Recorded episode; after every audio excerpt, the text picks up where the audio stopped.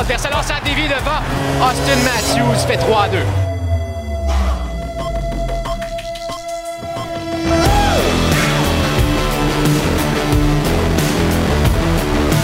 Devant le tir de but! Marcus. La passe, le tir de but! L'alignement de départ, les coachs Michel Bergeron, le Colisée Tonino Marinaro, la mise en échec Renaud Lavoie, capitaine hockey Philippe Boucher, Super Bowl 58 à Las Vegas, Stéphane Cadorette sur place, Arnaud Gascon-Nadon ici avec nous. Retour des Nordiques, Jérôme Landry. Coudon, t'es où? Centre Vidéotron Québec, en direct ce soir, au cœur du 64e tournoi international de hockey. Puis sur notre plateau, au cœur du centre Vidéotron, Patrick Dom, Martin Boulian, Jean Dussault du tournoi Pee-Wee, la famille Landry, en trois générations qui ont joué ici dans ce tournoi. Jean-Pierre Dumont, ex-Ligue nationale en mission à Québec, et le coach dans les bottines de Patrick Roy derrière le banc des remparts, Éric Veilleux.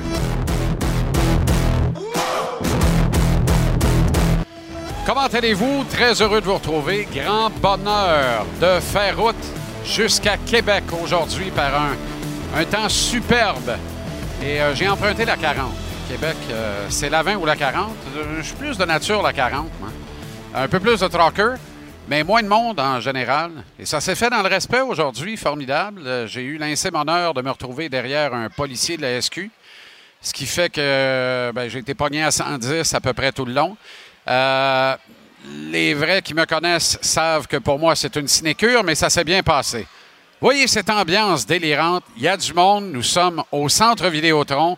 Une grande soirée commence. Un grand tournoi commence. Le 64e tournoi international de hockey Pee-Wee de Québec. Et c'est un plaisir réel dans cet édifice qui sent le hockey qui sent même la Ligue nationale. Et on, on aura l'occasion d'y revenir au cours de l'émission. Le Canadien qui est finalement rentré à Montréal se prépare pour son dos à dos, disait avec propos Claude Julien. Dos à dos d'après-midi ce week-end à l'occasion du Super Bowl. Les Stars de Dallas et les Blues de Saint-Louis, les visiteurs, samedi et dimanche au Centre Bell. On y revient en long et en large demain alors que nous procéderons à notre cinquième classique spécial du Super Bowl. Il y a sept matchs au calendrier de la Ligue nationale de hockey ce soir, dont notre programme double à TVR Sport commence à 19h avec le match opposant les Canucks de Vancouver aux Bruins de Boston qui ont rappelé d'ailleurs l'attaquant québécois Anthony Richard. Très, très heureux de ce rappel par les Bruins. Puissance de l'Ouest contre puissance de l'Est face à face ce soir à TBR Sport. À 21h30, ce sera suivi du duel entre les Golden Knights de Vegas et Joe Marchesso de Québec, Nicolas Roy d'Amos contre le Bear de Nicolette, André Tourigny les Coyotes de l'Arizona. Et entre les deux, à 20h pour les abonnés de TBR Sport Direct, le Lightning de Tampa Bay qui a perdu Michael Sergachev hier, une blessure terrible, à Uniondale ou Elmont contre les Islanders de New York d'un certain Patrick Roy, un nom qui résonne encore ici au Centre Vidéotron. À ma gauche, deux invités. Le directeur général du tournoi international de hockey Pee-Wee de Québec, Patrick Dom. Pat, comment ça va? Ça va super bien. Excellent. Et une gloire, une légende des bisons de Grenby du début des années 80 qui travaille maintenant au développement international pour le tournoi de hockey Pee-Wee de Québec. Martin Boulian, comment ça va, Martin? Ça va très bien. Content de vous retrouver, messieurs. Absolument. Patrick Fébrile. Toujours, toujours. Dans le fond, tu travailles toute l'année, moins les rondes de golf, pour cette quinzaine. Non, mais écoute, c'est vraiment, c'est génial, sincèrement. Écoute, euh, on, avait hâte, hein, on travaille dix mois sur la préparation de ça. On arrive tout le monde est fébrile. Puis c'est un peu comme, c'est une famille, hein, le tournoi Pays, on l'a toujours dit. Donc on arrive, euh, c'est, notre, notre Noël. là. Tout le monde se rencontre, se rencontre ici. On arrive, on a commencé hier matin. euh, Tout le monde s'est dit salut, on avait hâte de se voir. Et là, c'est vraiment bien parti. Jessica Lapinski, dans le Journal de Montréal, le Journal de Québec, a, a publié un texte qui est, qui est très évocateur. Je faisais un peu de littérature en préparation, puis ça fout un certain vertige. C'est un beau vertige, c'est le plus beau des vertiges, mais c'est un vertige pareil. 1385, puis oui, sont devenus des professionnels, soit de l'Association mondiale, mais très major- majoritairement de la Ligue nationale de hockey. Puis il y en a quoi? Près de 180 dans les joueurs actifs Ouais. qui sont au nombre de 730 actuellement qui ont joué ici à Québec. C'est incroyable. En premier, le premier en 1960, et c'est Brad Park. Avec, Et Brad euh, Park.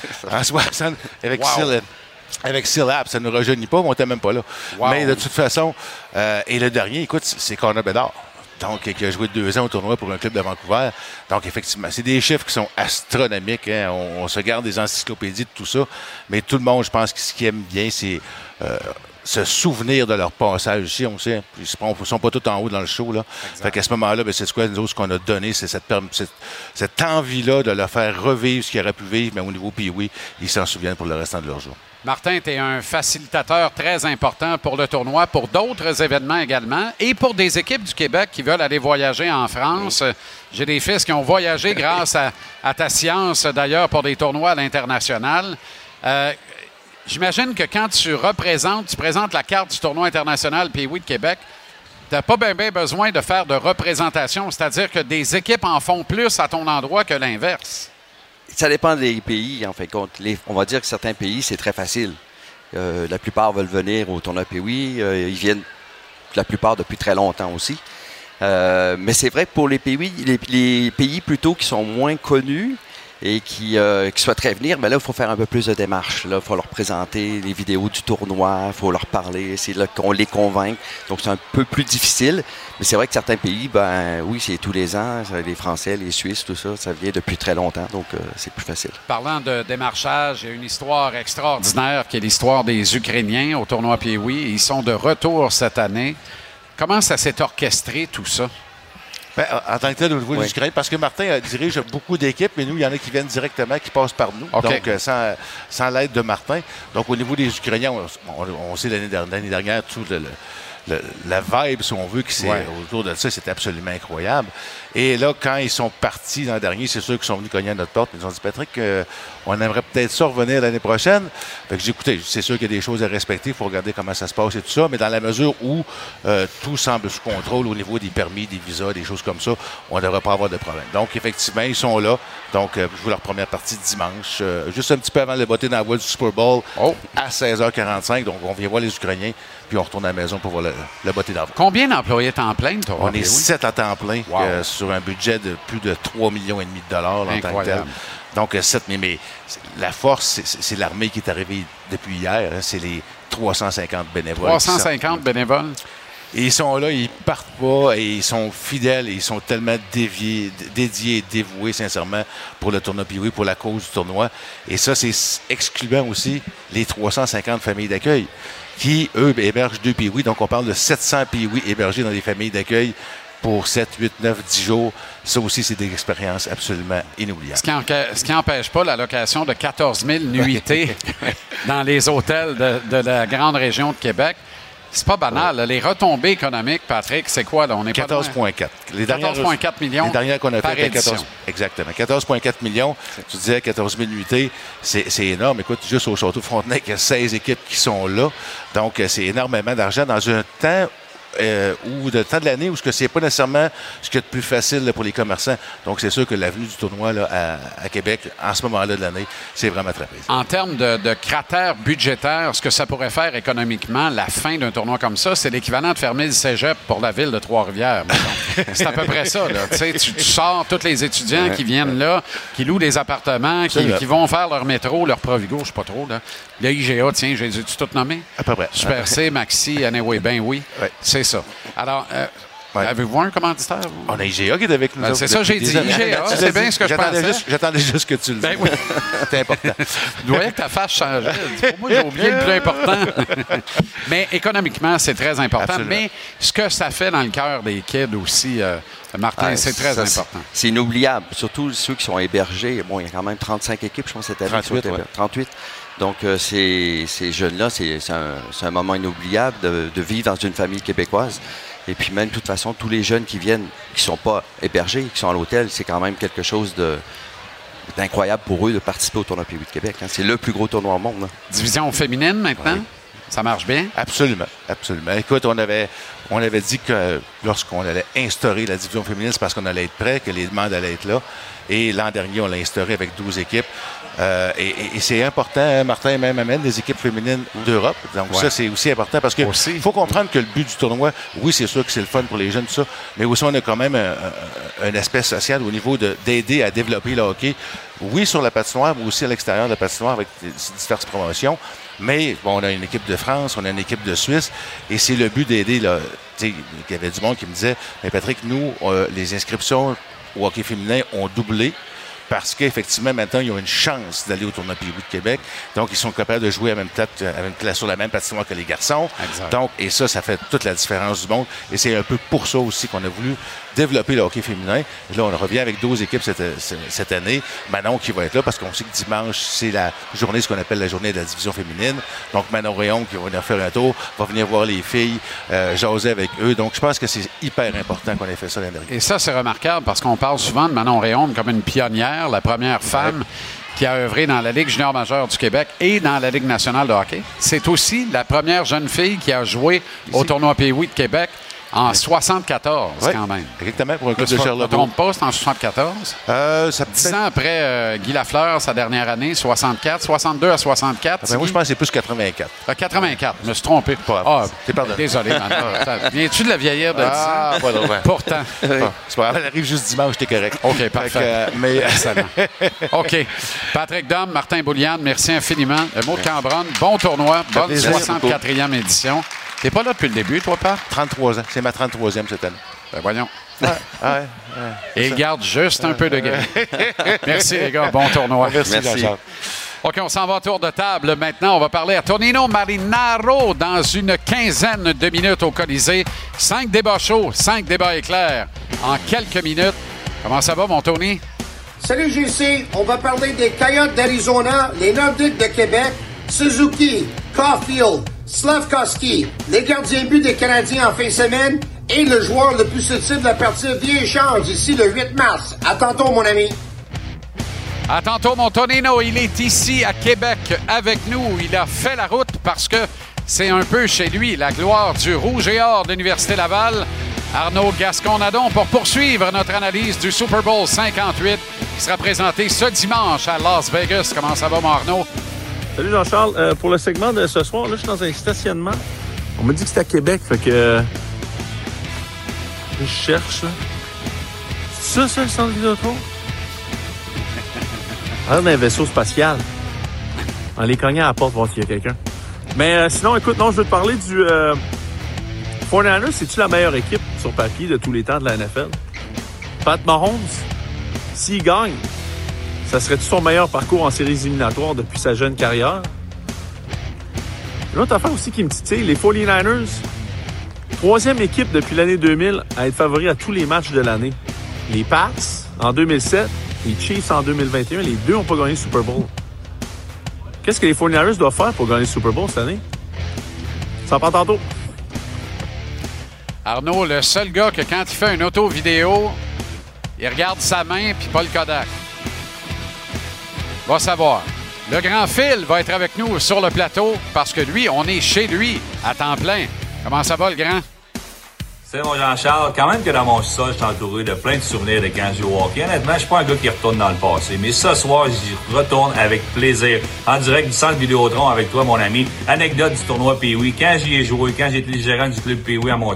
Guide touristique. Oui, oui, guide touristique en tant que coach des remparts de Québec. Faire visiter la, cha- la chambre, nos installations à des centaines et des centaines de joueurs. Le club à Martin-Saint-Louis, le club à L. McPherson. Et j'ai des images pour toi hier qui en disent sur Kucherov. Pas Kucherov du match des étoiles, mais Kucherov le coéquipier. À tantôt, mon ami. OK, à tantôt, le grand. Mais je le sais, Kucherov, c'est, il n'est pas aussi pire que tout le monde en parle. Il a passé son message parce que sa nation ne sera pas à la Coupe des Nations dans un an à Montréal et à Boston.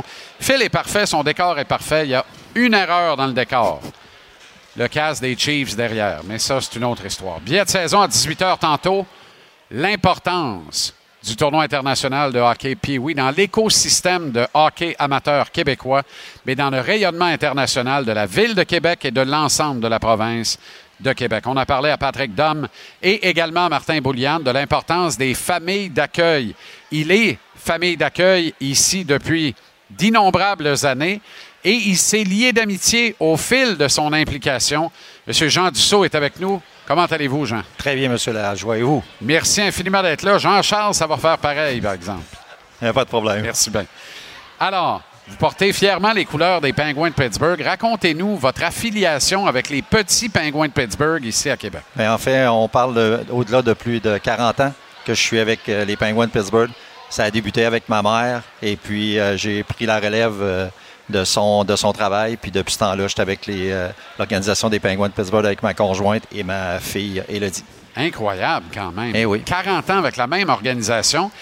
Qu'est-ce que vous êtes famille d'accueil, mais est-ce que ça veut dire que toute l'équipe loge chez vous? Construisez-vous un, Non, euh, un dortoir dans le sous-sol? ou Non, parce ça que les, familles sont, les joueurs sont logés dans les familles.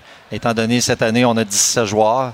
Nous, on accueille à la maison euh, trois joueurs et euh, j'ai sept autres familles qui sont avec nous au niveau du, euh, du logement. Et ça vous a donné l'occasion de développer un lien particulier avec le légendaire Mario le Magnifique, Mario le Mieux, qui est venu ici d'ailleurs, sauf erreur, en 2008, je pense. comme- Deux ans de suite en Deux 2008 ans de et suite. 2009. 2008-2009, comme entraîneur des mini-pingouins. Exactement, en 2008, euh, c'est sa, sa première année. En 2009, il est venu pour le 50e anniversaire du tournoi Pee-Wee. Donc, euh, ça a été une très belle expérience. Ça a été formidable. Vous rappelez-vous de Mario? Peut-être que vous n'étiez pas impliqué à l'époque, sans doute pas, mais avec les Hurricanes de Villemort, avec un certain Marc Bergevin, Avec puis Marc Bergevin. Jean-Jacques Dagneau, puis tout ça. L'avez-vous vu jouer ici au tournoi, dans le vieux Colisée? Effectivement, parce qu'on a quand même le même âge. Ouais. Puis euh, l'autre affaire, c'est que le, le prêtre qui le gardait, euh, l'abbé Fortin, euh, nous, c'était notre prêtre de notre euh, Ben, paroisse sur la rive sud à, à Saint-David. Ben voyons Eh donc. oui. Monsieur le curé était chanceux. Monsieur le curé était chanceux. Tabarouette. Mario qui avait tout cassé au tournoi, évidemment. Un peu comme l'avait fait Guy Lafleur, comme l'a fait Wayne Gretzky aussi, et bon nombre d'autres euh, par la suite. Ça vous a donné l'occasion de, de vous occuper de qui, notamment, euh, que l'on connaît aujourd'hui, des noms qui vont résonner, puis les gens vont dire, ben oui, on- On a Mark Rickey, son fils, Cameron, qui est resté avec nous euh, à la maison. On a l'ancien président des Pingouins de Pittsburgh, M. Mahouse, que son fils Ah ouais. est resté avec nous. Et puis, euh, tout dernièrement, on a eu euh, Logan Cooley en 2017. wow. Euh, Logan qui est resté à la maison chez nous. Et l'année passée, le fils à Colby Armstrong, Cruz, Quand qui est resté chez nous. Quand même. Est-ce que vous gardez systématiquement des liens avec tous vos pensionnaires? avec tous les Ah, pensionnaires. Et c'est drôle parce que euh, cette semaine, les Florida All-Stars vont venir et euh, il y a un joueur à l'intérieur que son père il est resté chez moi. Euh, l'autre, euh, l'autre garçon que je garde chez moi de Pittsburgh, son père est venu en 87-88 comme joueur et je garde son gars présentement avec euh, ma famille. Ça vous a permis de développer un lien particulier, on l'a dit, avec l'organisation des Pingouins, aussi Mario Lemieux. Et je pense que vous êtes invité à l'occasion également à Pittsburgh. Ah, au mois de décembre dernier, nous sommes allés à Pittsburgh. Comme à chaque année, je fais, je prends pas la peine de faire mon meeting avec les, les familles et puis avec les parents des joueurs. Et puis, euh, on s'en va à Pittsburgh, ma, ma fille et moi. Et puis, on est toujours dans la loge à Mario Lemieux. Mario, euh, très, très, très généreux euh, de Wow. sa part. Il m'a carrément appelé de la Floride, puis il dit Tu peux prendre ma loge. Puis, euh, on était avec M. Jay Cofield qui était avec nous. Quand euh, même. Ah oui, c'est très, très, très. Mais vous, là, ça fait 40 ans, puis vous avez 42. Vous avez commencé à deux ans. Euh, vous allez peut-être arrêter un jour, mais votre fille va continuer. hein? Oui, effectivement, ma fille euh, elle va possiblement continuer d'ici euh, deux, trois ans. Là. Elle va prendre le relève pour Pas que- vrai? Oui, effectivement. Mon Dieu, allez-vous y donner la résidence familiale ou? Euh, je pense pas.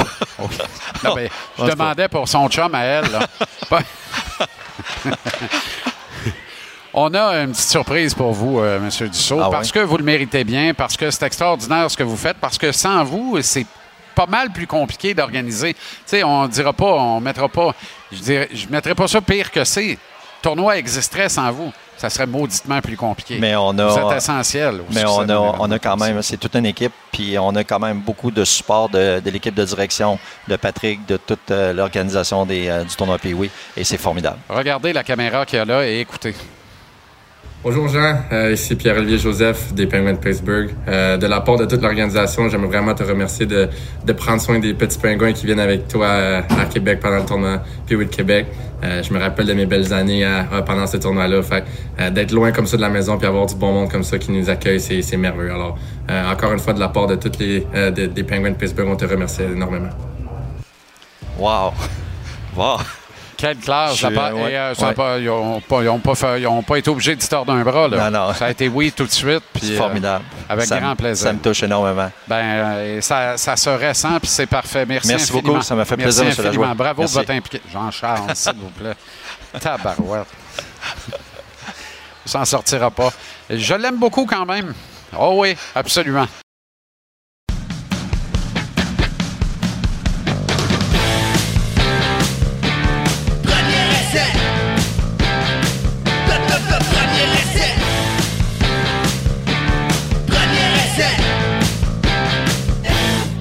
Premier essai, Arnaud Gasconadon, chez lui, ici, euh, à Québec, euh, pendant qu'on voit des gens euh, s'échangent des épinglettes. hein. Ça, c'est un classique dans les tournois de hockey. Euh, alors, on fait le troc d'épinglettes. Je ne sais pas trop si c'est légal, mais en tout cas, on le fait. Ça va, Arnaud? Ça va? Y a-tu des déclarations d'impôts sur ces épinglettes Non, ben c'est ça, justement. Ouais, là, je Bon, on n'en parlera plus d'abord. Ben non, exactement. Capitale de Revenu Québec. bonsoir, vous. Chosebin. Ah, Cha- Champy? Champy.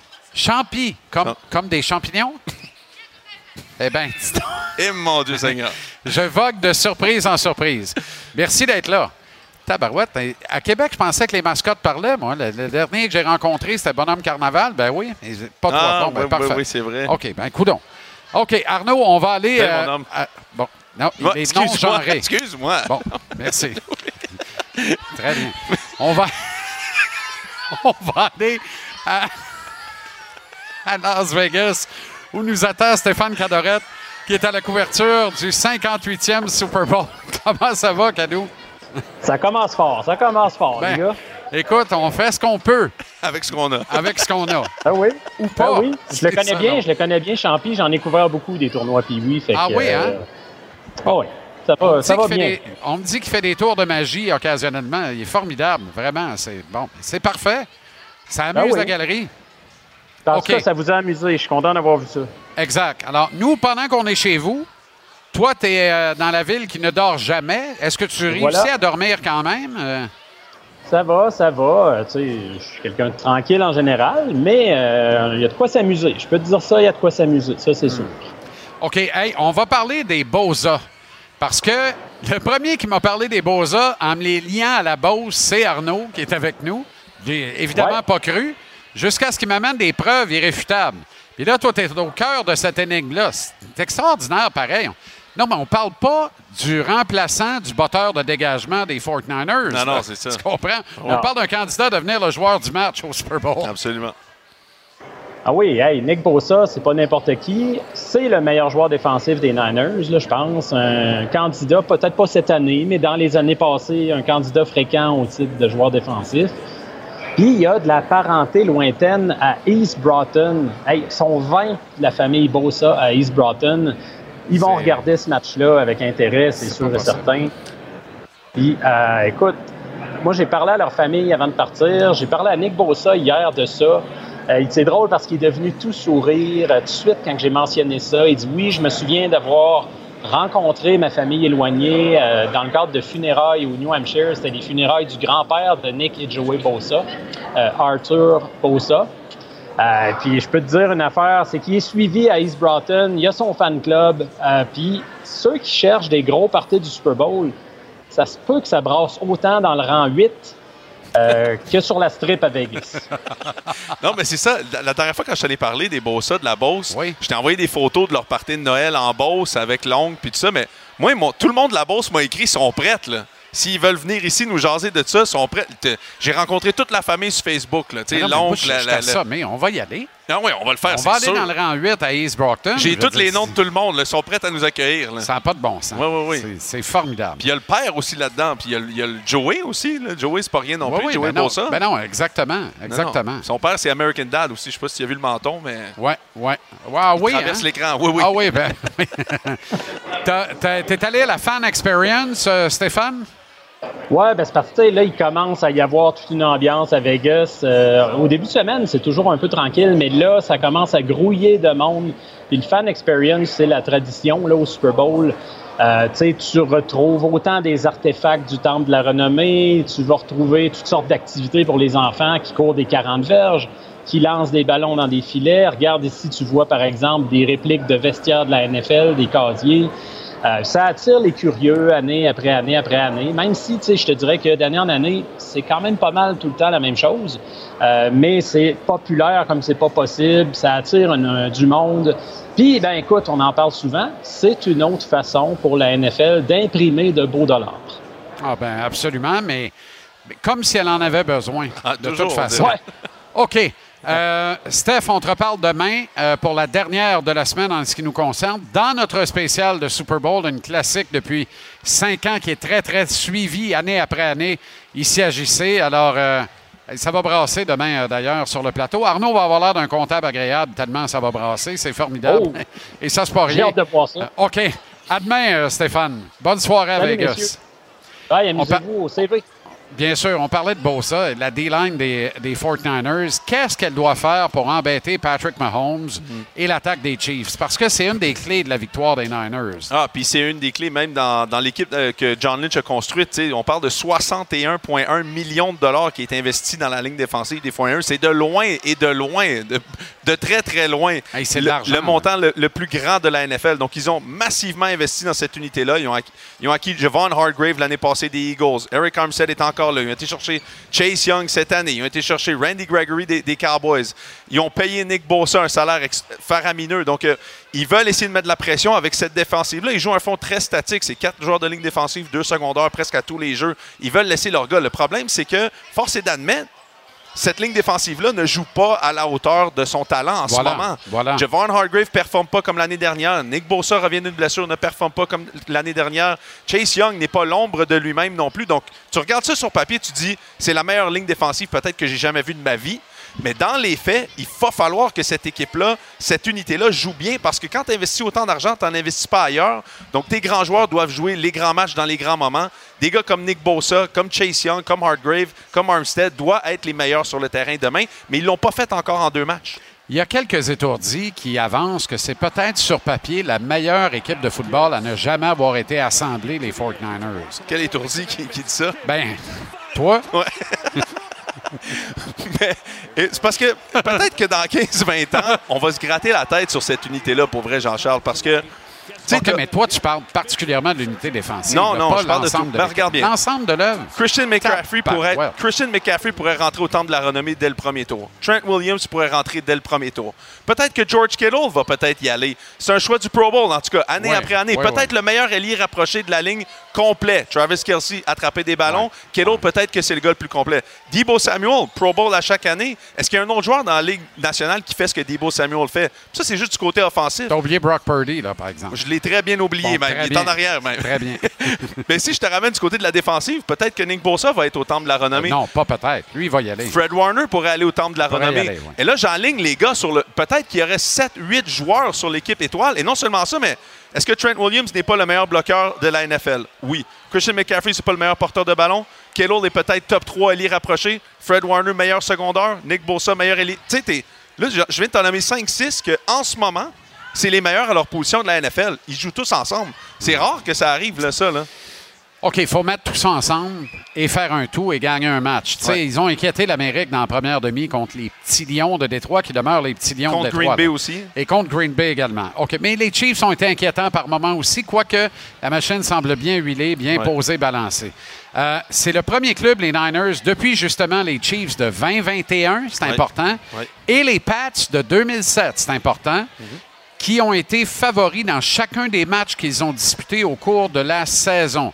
Les Chiefs de 21, les Pats de 07 n'ont pas gagné le Super Bowl. Est-ce qu'on dit jamais 203 ou on dit les Niners vont mettre fin au curse? Si curse il y a. Je pense que ça va dépendre de ce que Carl Shanahan a comme plan et ce qu'il va, il va décider d'exécuter pendant le match. Pour vrai, là, quand je repense à l'équipe de 2007 des Pats, c'était 38 points par match. Tout le monde se rappelle de cette équipe-là. Ouais. c'était 50 passes de toucher de, C'est l'année de Randy Brady. Moss. C'est Randy Moss. C'était éclatant l'offensive qu'ils avaient. C'était Ils, ils cassaient la gueule à tout le monde à toutes les semaines. Délirant. 21 Chiefs, on n'est pas très loin de ça. là. Je me rappelle, ils Exact. perdaient 27-7 contre Deshaun Watson à Exact. Kansas City. Gagnent le match 51-31. Donc, c'est quoi le- les deux choses qui ressemblent de ces deux équipes-là? C'est des attaques époustouflantes. Je dirais pas que 49ers n'a pas une attaque époustouflante, mais pas bâtie de la même façon. Doit courir le ballon. Petit, petit, on se range jusqu'à la zone début. C'est un train qui est C'est inarrêtable. attaque de système. Exact. Mais si Carl Shanahan se décide dimanche de dire on va les prendre par surprise et on va lancer le ballon. Comme les Ravens l'ont Il fait fait jamais ça. Tu peux pas avancer ça. Il fait jamais ça. Il l'a fait fait de Bay. sa vie. Il l'a fait contre Green Bay. Ben, t'as vu Il comment fait- ça a finir? Exactement.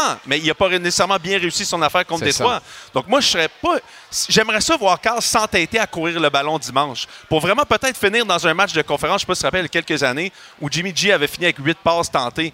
Si Carl s'en va vers un plan de match comme ça, et ça fonctionne parce que les Chiefs sont pas capables d'arrêter la course jamais. C'est pas l'année où ils ont atteint finalement le Super Bowl contre les Ravens, c'est ça ou? Je pense que c'est Non, l'année. c'était non. Colin Kaepernick ça. C'est ça, c'est l'année où ils ont ça, atteint le. Super Bowl contre les Chiefs. Contre les Chiefs. Qui voilà. menaient d'ailleurs par 10 points avec 6 minutes à faire au quatrième quart. Ils ont perdu par 11 points. Parle-moi-en pas. Ils auraient dû le gagner Super ce Bowl de. Laurent Duvernay-Tardif. Absolument. Donc écoute, je pense qu'il doit s'entêter à courir le ballon dimanche. Est-ce que Mahomes a le parcours le plus difficile de sa carrière jusqu'à maintenant? Je pense que oui, puis même je vais t'en- euh, je vais t'amener ça à un autre niveau. Il y a seulement cinq équipes dans l'histoire récente de la NFL qui ont gagné trois matchs des séries éliminatoires comme négligés. Dernière fois, c'est les Eagles de Philadelphie qui avaient battu les Patriots. Les Chiefs pourraient le faire cette année. Là, on parle quand même du meilleur joueur de la NFL, peut-être le meilleur quart de l'histoire de la NFL à la fin de sa carrière. Va être trois Wow, fois négligé wow, cette année. Doucement. Ben écoute, en termes de talent, euh, Ah, doucement. Ah, il- Doucement, doucement. OK, doucement. Mais, mais c'est quand même, ça serait un parcours exceptionnel de battre Miami, une offensive extraordinaire au premier tour, de battre les Bills à Buffalo après, de battre les Ravens à Baltimore et de finalement battre l'équipe qui est la plus favori de l'année.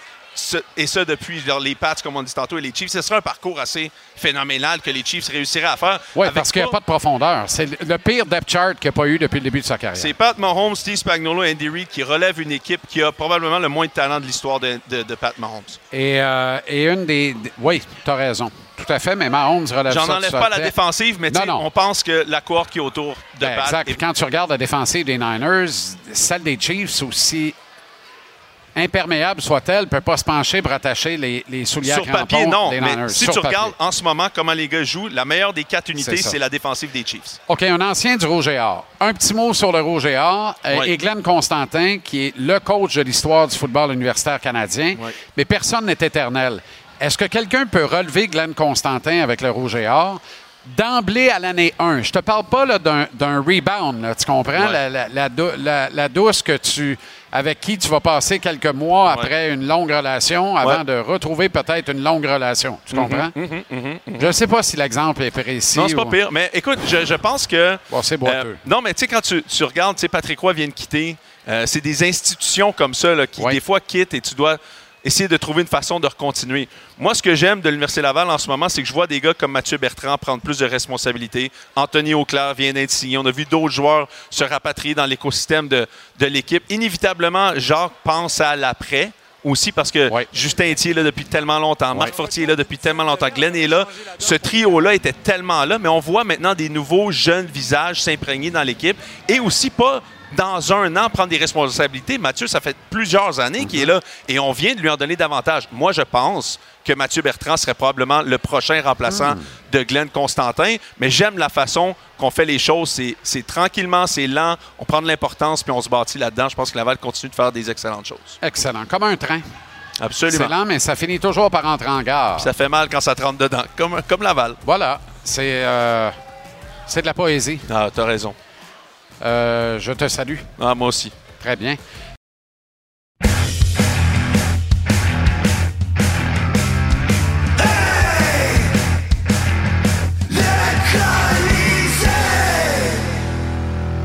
Et ce soir, messieurs, dames, il travaille bénévolement puisqu'il a refusé de se déplacer à Québec. Alors, euh, c'est merveilleux. Ça nous permet de faire des économies. Et dans son cas, c'est vraiment des économies d'échelle, hein, vous l'aurez deviné. Mon ami, Tonino Marinaro, comment ça va, Tony? Ça va très bien, Jean-Charles. Merci beaucoup. C'est pas que j'ai refusé, c'est que juste, je pensais que tu allais payer le gaz. quand j'ai vu que tu l'as pas fait, j'ai dit, Ah, je sais pas. Non, mais blague à part, euh, il y a d'autres engagements de travail qui m'ont empêché de faire le voyage euh, à Québec, mais je salue les gens de Québec, des gens passionnés de sport. Les gens te cherchent partout d'ailleurs. Les gens voulaient prendre Ah des oui? portraits avec toi. Fait que euh, je me suis mis une mop sur la tête, puis je l'ai fait en me faisant passer pour toi, puis ça a marché. Pas pire, pas pire. OK, correct. Bye les Coyotes. Bienvenue les Nordiques, euh, Tony. Comme premier sujet, je trouve ça sensationnel. Ouais. On est à la bonne place pour Oui. faire ça. Mais j'espère que ça serait le cas, Jean-Charles, mais laisse-moi de, de douter un peu là-dessus. Pourquoi Ouais. je m'explique? La nouvelle est sortie. Elliot Friedman, euh, sur son podcast, il a dit que tant aussi longtemps que y a la situation de l'Arena n'est pas établie avec des propriétaires en Arizona parce qu'évidemment, il manque de stabilité, soit au niveau des propriétaires, puis il manque une entente pour un Arena. On sait que c'est une bataille depuis quelques années maintenant, que ça sent peut-être cette fois-ci pour du bon pour l'Arizona. Par contre, il y en a qui pensent Québec, mais Elliott dit qu'il entend beaucoup parler de Salt Lake City. Moi, je dis ça. Tant aussi longtemps que le commissaire de la Ligue est Gary Bettman et son bras droit est Bill Daly, je doute fortement parce que ils mettent beaucoup d'emphase sur les équipes aux États-Unis, sur le marché aux États-Unis, sur la télé aux États-Unis et éliminer un club aux États-Unis pour la déménager au Canada, moi personnellement, j'ai mes doutes. J'ai si je pense, je sais pas qu'est-ce que tu en penses, mais avec l'arrivée de Michael Landlauer qui dit qu'il veut vraiment aller chercher le public de Gatineau, les partisans qui sont des francophones, pour moi, si jamais et si jamais il y a une porte d'entrée à Québec, ça serait via les sénateurs d'Ottawa. En fait, moi, j'ai été longtemps à penser que les sénateurs, c'était un projet réel à Québec. J'ai eu confirmation que ça l'a été du vivant d'Eugène Melnick d'ailleurs. Là, c'est Michael Andlauer, le projet est mort dans l'œuf. Par contre, il y a une autre solution.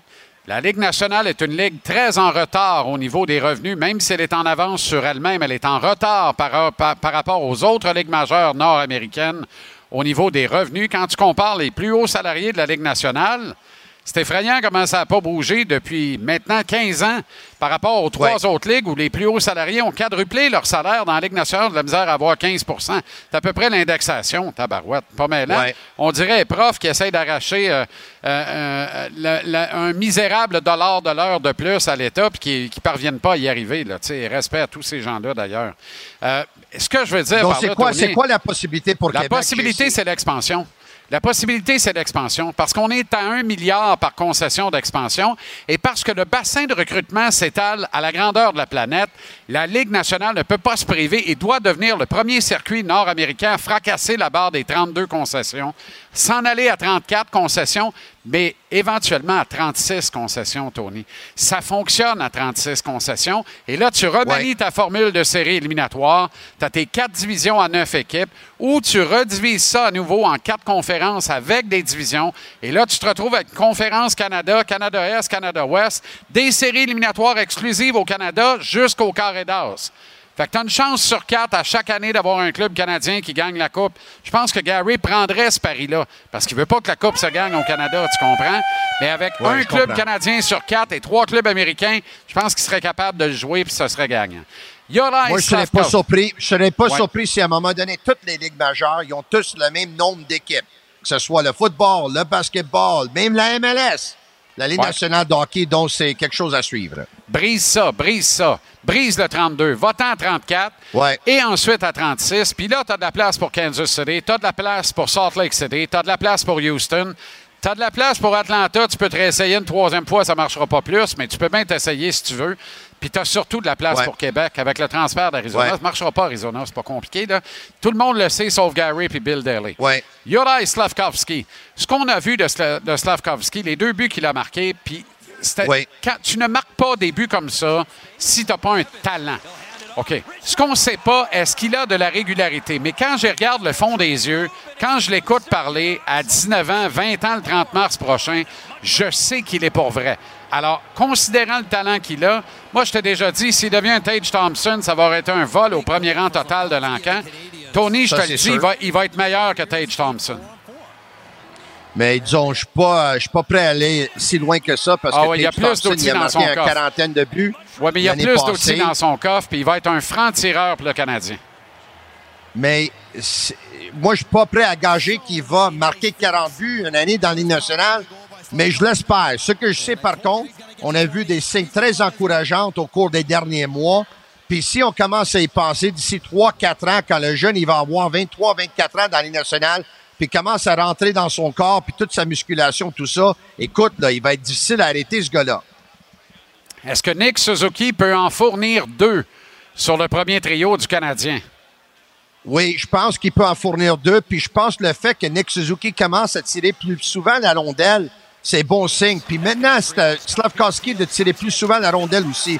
On sait qu'il a travaillé avec un spécialiste des tirs au but, des tirs de poignet, des tirs euh, qui s'appelle le Glenn Dr. Shot Tucker. Et avant, c'était prévisible. Tout le monde savait que Suzuki allait chercher Cole Caulfield. Maintenant, je suis persuadé qu'encore Caulfield, c'est le meilleur buteur sur ce trio-là. C'est lui qui a 17 buts. Suzuki en a 15, puis Slavkowski en a 9. Je pense que si les trois restent en santé, ça va toujours être Caulfield qui va être le meilleur franc-tireur sur ce trio-là. Mais le fait que les autres commencent à tirer, commencent à marquer des buts, ils vont être un trio plus dangereux encore, Jean-Charles. Deux en deux en fin de semaine. Qui sont tes choix devant le filet? Dallas samedi, Saint-Louis dimanche?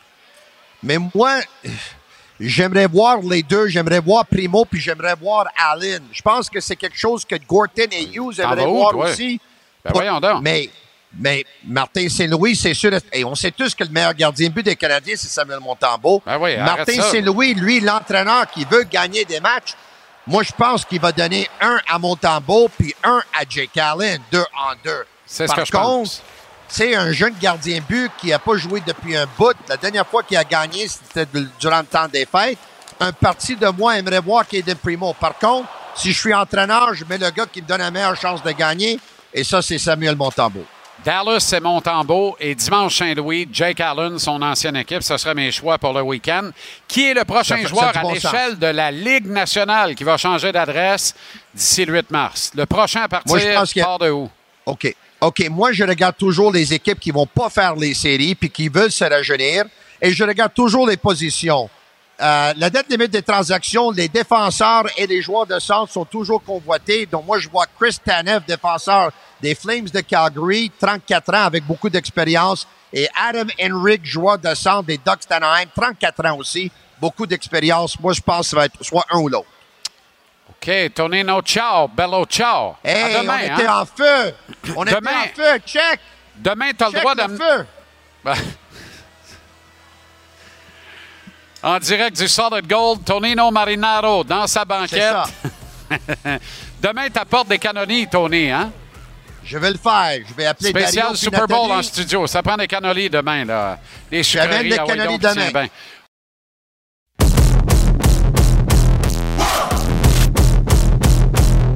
Bonjour, ici Patrice Bergeron des Bruins de Boston. J'ai participé au tournoi Pee-Wee de Québec en 98 et aussi en 99. Mon plus beau souvenir du tournoi est sans contredit d'avoir représenté les petits Nordiques et d'avoir joué contre le petit Canadien un vendredi 13 devant plus de 10 000 personnes. C'est un souvenir mémorable pour un petit garçon de 13 ans. Je veux souhaiter bonne chance à tout le monde qui participe au tournoi et amusez-vous. Wow.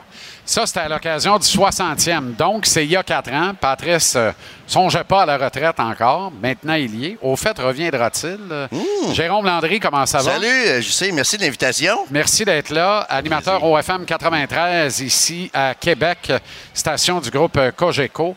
Intéressante conversation avec Tony, puis c'est dans l'air, le retour des Nordiques. Mais, mais toi qui es ici au quotidien, comment les gens réagissent face à ça? Parce que moi, je sens beaucoup. Je viens régulièrement à Québec, mais à chaque fois, je viens pour parler de ça. Les gens veulent me- ils veulent pas en parler. Ils sont comme cyniques même maintenant. On Comme a été échaudés. On a été hein? échaudés. Moi, j'y crois encore, OK?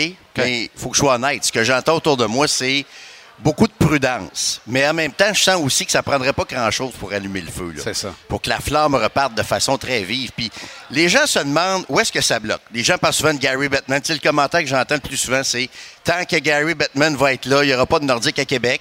Moi, je me pose des questions sur le Canadien aussi, là, je sais. Là. Je me pose des questions sur est-ce que le Canadien veut vraiment séparer la tarte. Moi, je pense que la tarte, elle va grossir si les Nordiques reviennent à Québec. S'il y a une deuxième Je suis de ton équipe avis. au Québec, il va y avoir plus de fans de hockey. Tu vas aller chercher une nouvelle génération aussi. Je suis pas sûr que le Canadien, actuellement, je veux pas être méchant, mais je suis pas sûr que c'est l'équipe qui fait le plus de nouveaux fans actuellement dans le hockey.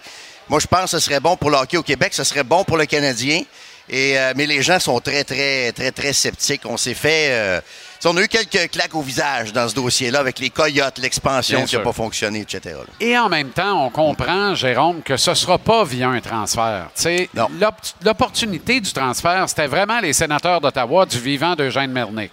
Puis ce projet-là, il a été réel, il a été concret.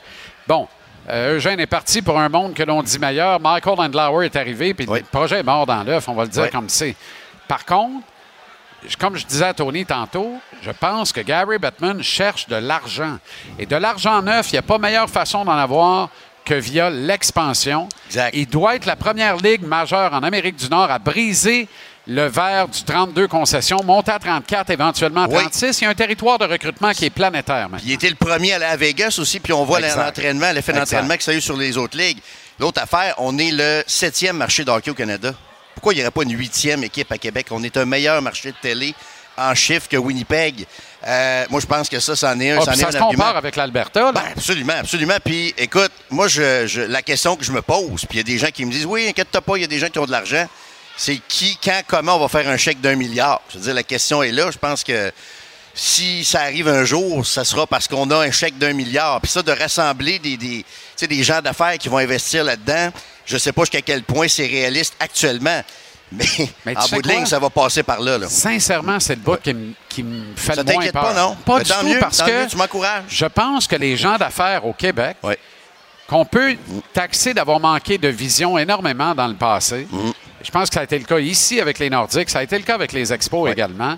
Il fallait voir plus loin que le bout de son nez. Il fallait voir plus loin que faire une pièce vite, vite, là, puis une pas pire pièce, mais voir comment on pouvait faire plus qu'une pièce éventuellement. Aujourd'hui, là, on parle de déplacement de capitaux pour les grandes fortunes. Nous avons des grandes fortunes ici au Québec. Alors, c'est, pogner Pierre, il a enlevé sa paire de bobettes, la mettre à Paul. Puis Paul s'appelle les Nordiques.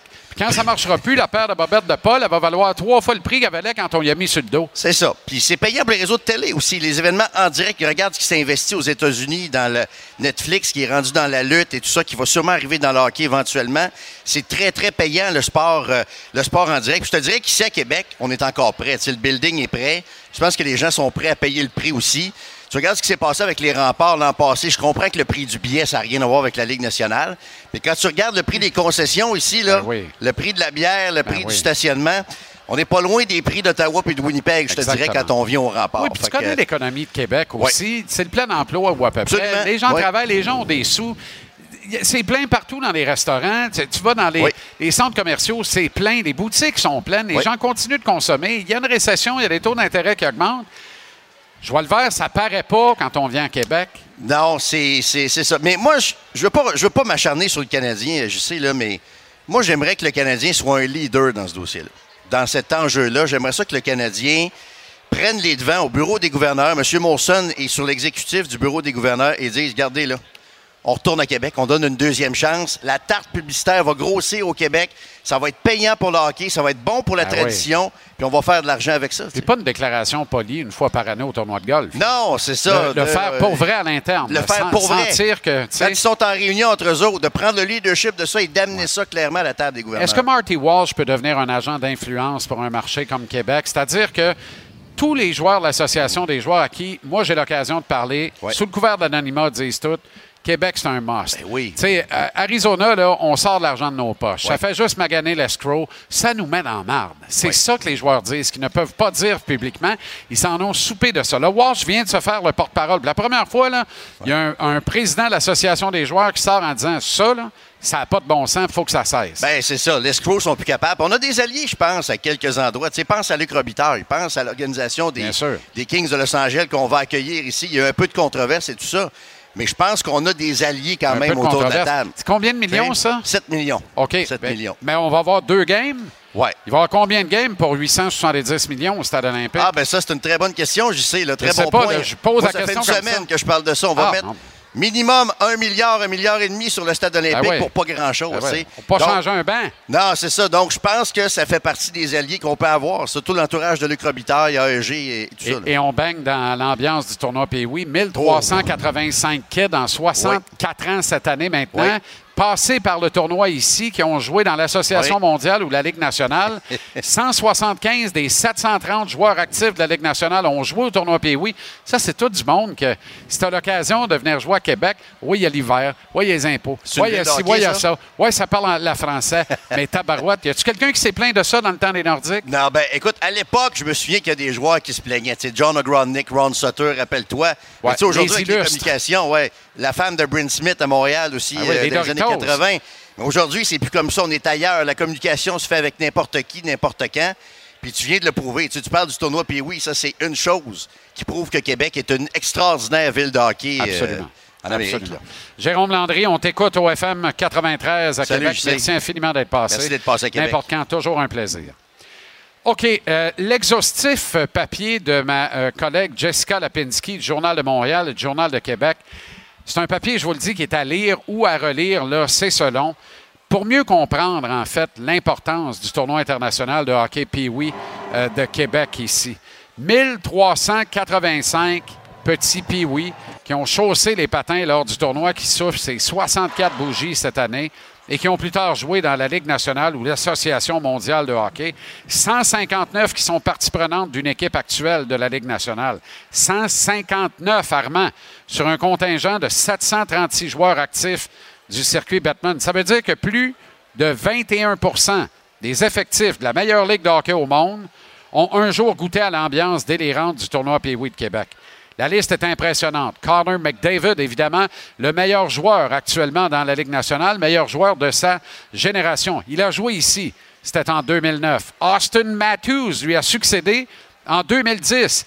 Les frères Kachuk ont joué ici. Kyle Connor des Jets, Trevor Zegras des Ducks et peut-être bientôt du Canadien. Certains aiment en rêver. Et bien entendu, presque tous les Québécois actuels de la Ligue nationale qui ont un jour entendu le clameur de la foule nombreuse et participative de Québec, des frères Joseph à Marc-André Fleury, en passant par les euh, Girard, Beauvillier, Aubé-Cubel, A.J. Greer et de nombreux autres. Même Juraj Slavkovski a compétitionné au tournoi Pee-Wee avec son équipe de Slovaquie. C'était en 2017, aussi bien dire, hier. Si on remonte plus loin dans le temps, on remonte jusqu'à Guy Lafleur, évidemment, l'illustre Flower, qui nous manque un peu plus à chaque jour. Wayne Gretzky, la merveille. Mario Lemieux, le magnifique. Gretzky avait d'ailleurs marqué 13 buts, ajouté 13 passes. Si je sais bien compter, ça fait 26 points. Ouais, en quatre matchs.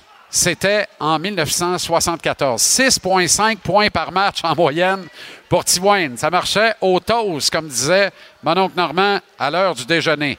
Le mieux lui a tout cassé à Québec avec ses compagnons Jean-Jacques Dagneau, Marc Bergevin, les fameux Hurricanes de Villemort. Et euh, celui qui allait devenir le magnifique dans le circuit Batman est revenu à Québec au tournoi Pee-Wee comme entraîneur des petits pingouins de Pittsburgh à deux reprises en 2008 et en 2009. Guy Lafleur, lui, vous le voyez, a marqué l'imaginaire des gens de Québec bien avant sa venue avec les remparts et même chez les juniors à Québec et sa conquête de la Coupe Memorial avec les remparts en 1971. De 1962 à 1964, un des rares joueurs qui a participé trois ans de suite au tournoi Pee-Wee, le petit Flower fait écarquiller les yeux en marquant 64 buts en trois éditions du tournoi Pee-Wee. Sa première à l'âge atome de 10 ans seulement avec l'équipe de Rockland en Ontario. L'histoire d'amour de Lafleur avec les gens de Québec a donc bel et bien commencé aussi loin qu'en 1962. Elle ne s'est jamais tarie par la suite. Manon Réaume est une grande pionnière pour le hockey féminin. Elle était la pionnière même chez les Pee-Wee, alors qu'elle fut, à l'instar de la Ligue nationale et de la Ligue de hockey junior majeur du Québec, la première jeune fille à garder les buts ici dans un match régulier du tournoi Pee-Wee. C'était en 1984. Mon camarade Guillaume Latendresse racontait hier à l'émission la stupeur avec laquelle une défaite crève-cœur de son équipe avec laquelle il évoluait en compagnie de son frère Olivier sur la rive sud de Montréal, avait été exclu d'une participation au tournoi Pee-Wee. Seule chance qu'avait eu son frère d'y prendre part, un but crève-cœur qui les avait privés de faire le voyage vers Québec. Est finalement venu ici la saison suivante et il a savouré alors qu'Olivier avait gradué, lui, dans les rangs Bantam. C'est aussi ça, le tournoi Pee-Wee, la chance pour les jeunes joueurs de Québec et du Québec de peut-être y jouer sous les couleurs des Nordiques ou encore du Canadien ou de l'une ou l'autre des équipes de la Ligue de hockey junior majeur du Québec ou simplement d'y venir jouer sous les couleurs de leur équipe de saison. L'important, c'est de se qualifier, d'être admis dans le gros tournoi, dans le plus gros tournoi en fait. Le tournoi international de hockey Pee-Wee est parmi tous les événements ponctuels, le moteur récréo-touristique par excellence de la grande région de Québec annuellement. Les retombées économiques du tournoi sont névralgiques pour toute l'industrie hôtelière, rien de moins. Sa raison d'être économique est vitale pour Québec. 14 000 nuitées d'hôtels réservés à chaque édition. Des retombées économiques de plus de 14 millions de dollars. Tu perds le tournoi Pee-Wee, c'est l'équivalent de fermer le cégep pour une ville comme Trois-Rivières ou une ville comme Sherbrooke. Mais la vraie raison d'être l'est encore davantage. Permettre à des centaines, voire des milliers de jeunes joueurs de rêver grand de vivre un événement qui, dans plus de 1300 cas répertoriés jusqu'ici, les prépare à ce qui les attend euh, sur les plus grandes glaces de la planète, hockey, les glaces de la Ligue nationale. Carte de Guy Lafleur au tournoi Pee-Wee de Québec. Je ne sais pas comment ça vaut, mais ça vient d'atterrir euh, sur mon modeste pupitre ici et j'ai bien l'intention de repartir avec. Alors, tant pis pour le propriétaire. C'est ça qui est ça. Superbe carte. Hey, Tiggy, Flower, incroyable. C'est avec l'équipe de Rockland qu'il est arrivé ici. C'est une équipe ontarienne en 62. Il y avait 10 ans, je le rappelle. Et ensuite, il a joué avec Turso, l'équipe de sa ville, en 63 et en 64. 64 buts en trois éditions, rien que ça. Essayez ça. Jean-Pierre Dumont est avec nous, vous le reconnaîtrez. 822 matchs dans la Ligue nationale, cinq saisons à Nashville avec les Prédateurs notamment, et c'est là où il réside maintenant depuis 2006. Il est directeur des opérations hockey des jeunes Prédateurs de Nashville et entraîne les 15 ans 3A. Jean-Pierre, ça fait plaisir. Comment ça va? Ça va très bien, merci. Tabarouette, ça fait longtemps. Très longtemps, oui. Toujours un plaisir de revenir au Québec. Ah oui, j'adore ça. C'est sûr, certain que euh, c'est un peu plus difficile présentement avec euh, ma position à Nashville, mais euh, mon père et ma soeur habitent encore à, à Montréal, alors j'essaie de visiter le plus, plus souvent possible. L'importance pour toi et pour tes kids du tournoi Pee-Wee de Québec? C'est quelque chose de spécial, surtout aujourd'hui, juste l'arrivée ici pour pouvoir expliquer la grandiose de ce tournoi-là. Quand j'ai joué, moi, en 1992, ça a été un peu plus différent. Je jouais pour les, les Canadiens de Montréal à l'époque. Alors, on faisait le voyage aller-retour parce qu'on ne jouait pas deux parties collées. Alors, euh, c'était un peu plus différent. J'avais pas la- l'atmosphère que les gens vivent présentement, mais ça a été quelque chose de spécial. Je n'ai toujours euh, un de- des tournois les plus belles mémoires de mon hockey mineur. Alors, j'essaie de transférer ça avec euh, les jeunes à Nashville et les, parents ont embarqué. On a fait beaucoup de levées de fonds pour ramasser de l'argent pour pouvoir rester aussi longtemps ici à Québec. Et jusqu'à date, tout, est merveilleux. Toutes les familles, vraiment, ils capotent. Ils ont vraiment un, un voyage extraordinaire. Puis on a gagné notre première partie aujourd'hui, alors c'est encore mieux. C'était au Colisée à l'époque, dans, dans Oui. ton cas, à toi. Oui, au Colisée. Régulièrement, il y avait des foules de 8, 10, 12 000 spectateurs.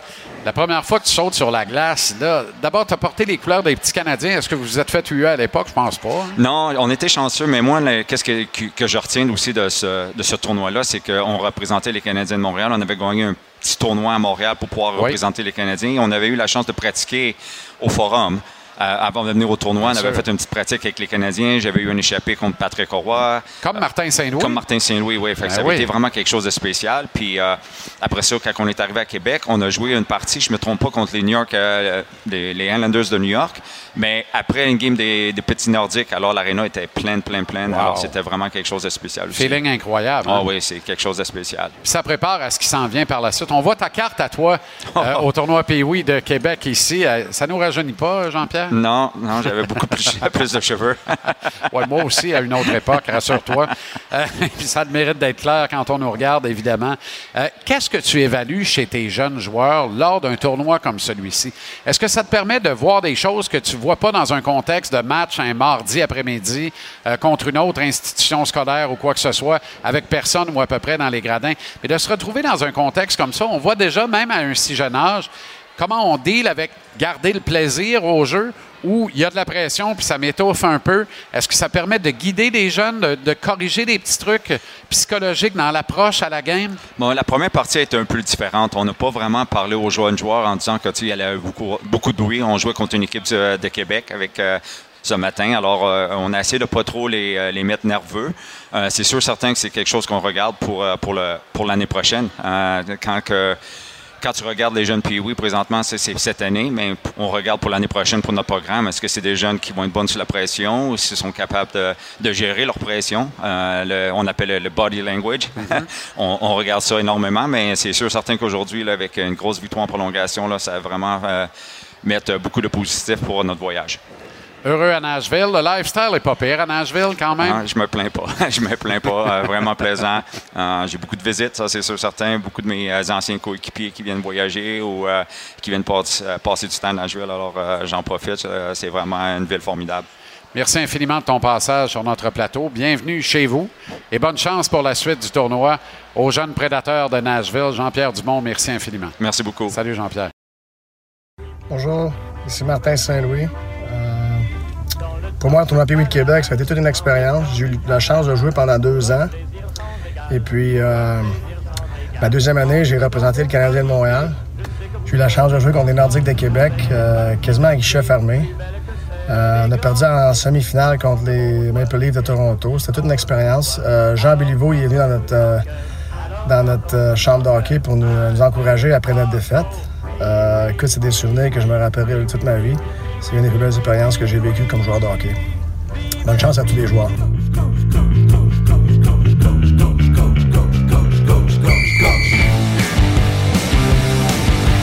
coachs. Les coachs. Les coachs. Les coachs. Impossible de faire une édition spéciale à Québec sans parler au Tigre. Michel Bergeron, comment ça va le coach? Ça va bien. Chanceux, Jean-Charles, de te retrouver euh, au, au- au Colisée à Québec là, pour ce, ce tournoi là, que moi je qualifie d'extraordinaire. Parce que pendant les huit ans, Jean-Charles, que j'ai dirigé les Nordiques, moi et Maurice Fillon, on allait passer une journée, une journée complète. On s'assoyait dans les estrades avec nos deux hot dogs puis notre coke. Puis on regardait avec notre programme. On avait un programme parce qu'on connaissait pas les jeunes. Là. C'était une journée magnifique. Le fun, là. Et euh, après ça, après les matchs, souvent les entraîneurs de ces équipes-là, là, qui viennent de, qui partout, finalement, on me demandait d'aller leur adresser la parole. Et là, Jean-Charles, j'ai vu des petits gars pleurer, là, après une défaite, là, aïe, aïe. C'était comme, euh, c'était comme la, fin du monde pour eux. Ils venaient d'être, euh, ils avaient perdu, donc éliminés. Mais des sentiments que, que j'ai pour ce tournoi-là, là, année après année, incroyable. Bergie, euh, moi, si tu m'avais offert de payer le demi-poulet, euh, pas de coleslaw, deux sauces, t'aurais donné un lift. J'aurais allé te chercher à Lorraine, j'aurais allé t'amener Ouais, après, ouais, là. ouais. Je redescends ce soir, je- là. Ouais, je le sais, je le sais. Écoute. Euh, L'année prochaine. Oui, oui, c'est ça. J'ac- J'accepte l'invitation, Jean-Charles. Mais il y, en a- il y en demeure pas moins que les gens, là, t'as pas, t'as- t'as- ceux qui aiment le hockey, ils vont au tournoi puis oui. Absolument. Mais même si t'es- même si t'es pas un adepte du hockey, là, tu vas juste voir, là, t'asseoir dans les estrades, de regarder ces jeunes-là. Euh, c'est un spectacle en soi, là. Puis, euh, vous allez voir, vous allez voir du bon hockey, là, parce que tu as nommé tantôt les excellents joueurs qui ont passé Ben par le tournoi PUI, puis finalement arrivé dans la Ligue nationale. Mais euh, le spectacle qui est là, là, c'est- magnifique, c'est magnifique. Incluant Yoraï Slavkovski, qui en a mis une paire dedans l'autre soir. Début d'un marqueur de la Ligue nationale de hockey. Il te rappelle qui que tu as déjà coaché, euh, Michel? Hé, Jean-Charles, j'étais un rêveur, moi. Puis moi, moi, moi j'aime ça, les, faire le jeu des comparaisons. Le comparer à un à Mario ou à Flower ou à, à Gretzky ou à, à Bossy. Mais euh, moi, moi, le il me rappelle Michel Goulet, que j'ai dirigé. Je peux en parler parce que je l'ai dirigé pendant huit ans. Puis lorsque Michel est arrivé dans la Ligue nationale, là, il était comme Slavkovski. Il fallait qu'il prenne sa place. Euh, un lancer redoutable, pas peut-être moins physique que Slavkovski parce que on lui demandait pas de terminer ses mises en échec à Michel, mais quel marqueur, quel marqueur, lancer puissant sur réception, un peu, un peu à la façon de Mike Bossy là. Tu sais, ce qui- ce qui faisait à force de Michel Goulet là, c'était qu'il avait pas besoin de transporter la rondelle d'un bout à l'autre de la patinoire. Lui là, c'était le positionnement Jean-Charles. Quand il, voyait- a, il a- il a toujours joué avec Hunter, là, avec Peter Stastny sur le power play, mais c'est le positionnement. Il savait où se situer. Comme Mike Bossy. Mike Bossy, là, transportait pas la rondelle d'un bout à l'autre, comme Anderson le fait chez le Canadien. Mais Slavkovski, là, est un peu comme ça. Et tu vois, là, il se démarque, il se positionne bon lancer, lancer sur réception. Ah non, moi, il me fait penser parce que la charpente est comme Michel. Tu sais, Michel Goulet, c'est un solide gaillard, les mains, les Ben plus oui. grosses mains que, que j'ai vues dans, dans ma vie avec Guy, La- Guy Lafleur. Donc, il était- personne l'intimidait. On, le- on abusait de lui physiquement parce que il jetait pas les gants souvent. Mais je te le dis, ça, Slavkowski, Michel Goulet, et le comparer à Goulet, là, c'est un, c'est un honneur parce que Michel a été six, six, six ans marqué 50 buts et plus. Je l'ai dirigé pendant huit ans, Ben oui. j'ai été fier de le diriger. D'ailleurs, il, est au euh, il est au Hall of Fame. Et c'est pleinement mérité. Transaction de Sean Monahan, plus tu l'observes, plus t'aimes la transaction de Kent Hughes. Ben oui, j'aime ça parce que, et, tu sais, Hughes, il y a- il y, a une vision, là. Parce que, écoute, Jean-Charles, tu sais, tu l'aimais, je l'aimais. Ben Mais oui. là, à un moment donné, là, tu regardes l'alignement du Canadien avec tous les mauvais contrats qu'ils ont sur la main, là. Tu sais, les Gallagher, Anderson. Euh, tu sais, il y, en a peut-être trop. Et je pense que Hughes euh, s'est dit, lui, il veut un contrat de 4 ans, peut-être 5 ans, je ne sais pas. Puis là, dans trois ans, peut-être qu'il va devenir le Gallagher du, de- du prochain contrat. Je pense que Hughes n'a pas voulu embarquer dans, dans ce dans ce dans ce dans ce chemin-là. Parce que lui, il, il, il- il a hérité de ces mauvais contrats là, avec, euh, avec Gallagher, entre autres. Donc, il voulait pas avoir ici, en, dans trois ans d'un Ouais. autre mauvais contrat. Maintenant, là, lorsque, lorsque Anderson sera parti, lorsque Gallagher, qu'on rachètera dans, dans les prochaines années, là, on va pouvoir, euh, on va pouvoir travailler plus à l'aise, d'après moi, du côté du Canadien. Bergie, toujours un plaisir. Merci infiniment. On se croise bientôt, le Tigre. Prends soin de toi. Bonne soirée, Michel. Bon séjour à Québec. Excellent. On a parlé des frères Katchuk, on a parlé des frères Joseph. Il y a des histoires de famille dans l'histoire de 64 ans du tournoi international de hockey Pee-Wee de Québec. En voici une presque au grand complet. Bruno Landry est le grand-papa. Il a représenté Tedford Mines ici au tournoi Pee-Wee. On ne dira pas en quelle année. là. Comment allez-vous? hein, on peut le dire. Non, non, on ne le dit pas. En quelle année? 62. On l'a dit. 62, la première année de Guy Lafleur. Eh oui. Incroyable. OK. Alexandre Landry, votre fils. Mon fils. Sous la bannière de Sherbrooke en 1993. Tournoi qui t'a conduit, Alex, à jouer avec les Sags de Chicoutimi dans la Q, également dans le Exact. circuit courtois par la suite. On a Jérémy qui est ton fils euh, et qui a joué au tournoi Pee-Wee ici à Québec. Et Laurence Landry qui va jouer cette année. Yes, exactement. Donc, qui est la quatrième de la famille. Et là, je reconnais les couleurs de- des harfans du triolet, c'est En ça? plein ça. En plein ça. Fantastique, fantastique. Merci d'être là. fait plaisir. Quels sont vos souvenirs de 62, Bruno? Eh boy, les souvenirs, ben, premièrement, c'était pas, c'était pas ici, c'était au Colisée. Bien sûr. Naturellement. Ben, juste à côté. Juste à côté. Mais euh, ce qui était impressionnant, c'est quand tu rentres dans un amphithéâtre comme ça, puis que tu vois tout le monde, là, ça, c'est impressionnant. Puis c'est les meilleurs souvenirs parce que nous autres, on était dans une équipe, euh, je jouais à Thetford Mines dans le temps. Oui. Puis c'était une équipe euh, mineure, en fait, là, pas de calibre euh, trop élevé, mais euh, on a gardé des beaux souvenirs de ça aussi. Alexandre, Yes. 93, donc on est encore au Colisée. Euh, L'ambiance, toute la préparation, la réputation du tournoi, elle est établie déjà en 93. là. Tout le monde sait que c'est la grosse affaire. là. Tu sais, C'est c'est le tournoi où tu veux jouer dans ta saison de hockey. Exactement. Nous, euh, cette saison-là, c'était pas une grosse saison. On avait, je pense, quatre victoires dans la saison. Ah oui. Puis au tournoi Pee-Wee de Québec, juste le tournoi Pee-Wee Québec, on a eu quatre victoires aussi. Wow. Donc, euh, Qu'est-ce underdog. qui- Qu'est-ce qui avait changé? Ben, je pense que c'est le wow, tu sais, que tout le monde, on a, on a comme tout le monde, excuse le terme anglais, mais mergé ensemble. Euh, travail d'équipe, coaché par le paternel. Ah ouais. Euh, D'ailleurs. Stratégie du coach. Ça fait un, un- un tournoi mémorable. Jay, tu as joué ici en quelle année? Ça doit pas faire bien longtemps. là. Wow! Comment ça s'est passé?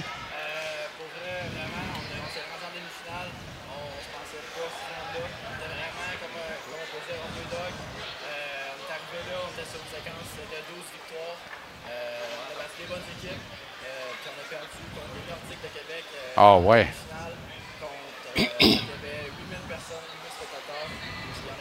Prolongation euh, 2-1. Coaché par le paternel aussi? Non, non, des pas. spectateurs, par exemple. C'était-tu avec les Harfans du Triolet aussi? Euh, oui, on était représenté par le Phoenix de Sherbrooke dans le temps. Le Phoenix, oh, formidable. Laurence, euh, euh, évidemment, première participation, et c'est le début de la division féminine également au tournoi. Qu'est-ce que ça représente pour toi d'avoir grand-papa, papa, ton grand frère, puis maintenant de jouer au tournoi ici à Québec? Ben, moi, ça représente genre que plus tard, moi, vu que toute ma famille est là pour moi, puis qui ont participé eux aussi, ça, c'est comme si il y avait, euh, je sais pas comment dire, mais Dis-le comme ça vient, Euh, comme tu le penses. que je suis fière genre de ma famille, puis ça me donne le goût de gagner, puis de montrer à mon équipe qu'il faut vraiment gagner à ce point. Et là, vous n'avez pas joué aujourd'hui, vous ne jouez pas ce soir. là. Vous jouez en fin de semaine, mais vous avez fait le voyage depuis Sherbrooke pour être sur notre plateau ce soir. Absolument, absolument. Ah, ben, Juste, pour toi, en fait, Jean-Charles. Ouais, ben là. Doucement, là. c'est vraiment très gentil. Je l'apprécie énormément. Ça- Puis, puis j'imagine que c'est toujours spécial pour vous de revenir, pour toi, Alexandre aussi. Même pour toi, Jay, dans le fond, tu sais, de revenir ici et de dire, mon Dieu, euh, ben toi, c'était hier. Ben toi, Alex, avant hier. Ouais. Vous, euh, c'est toujours la- impressionnant. La semaine passée. Le mois passé, là. La semaine passée. la semaine passée. Non, mais euh, je pourrais-tu prendre une minute pour euh, Oui. remercier les Oui. gens qui. Remercier premièrement la journaliste qui a fait le, le bel article dans le journal. Et puis vous dire que quand on est arrivé, il y a un monsieur qui nous a accueillis avec les photos de. Ben voyons Monsieur. Pioui. De monsieur, monsieur Pioui qui nous a accueillis avec les photos de nous tous. Les cartes de hockey de tout le monde. Ben Ouais. vous, c'est une photo du journal, mais... Ben oui, mais ça, ça- on Wow. va dire que c'est une carte de hockey pareil. Ben oui, ben oui, absolument. Bizarrement, c'est la seule qui n'est pas en couleur, mais bon. Ouais, ben, Ouais. ouais, On pas pourquoi. Oui, mais vous en avez euh, de la couleur. fait que ça compense. C'est ça. C'est parfait. Puis à vous dire aussi que j'ai- on est avec Madame la Marquise. Madame la Marquise est là. Ah ben mon Dieu, ben voilà, c'est c'est parfait. Je pense qu'elle a, elle a immortalisé tout ça d'ailleurs. Ça va faire d'autres photos en couleur à part de ça, peut-être même des vidéos. Exactement. Bonne chance pour le tournoi, Laurence. Merci. Merci infiniment de vous être déplacé. Ben, Vraiment, merci je beaucoup. l'apprécie beaucoup. Merci. Et puis, bon tournoi Pee-Wee. Et puis, euh, des bons souvenirs, c'est extraordinaire. Bonne Merci. continuation. Merci beaucoup. infiniment. Merci. Bye.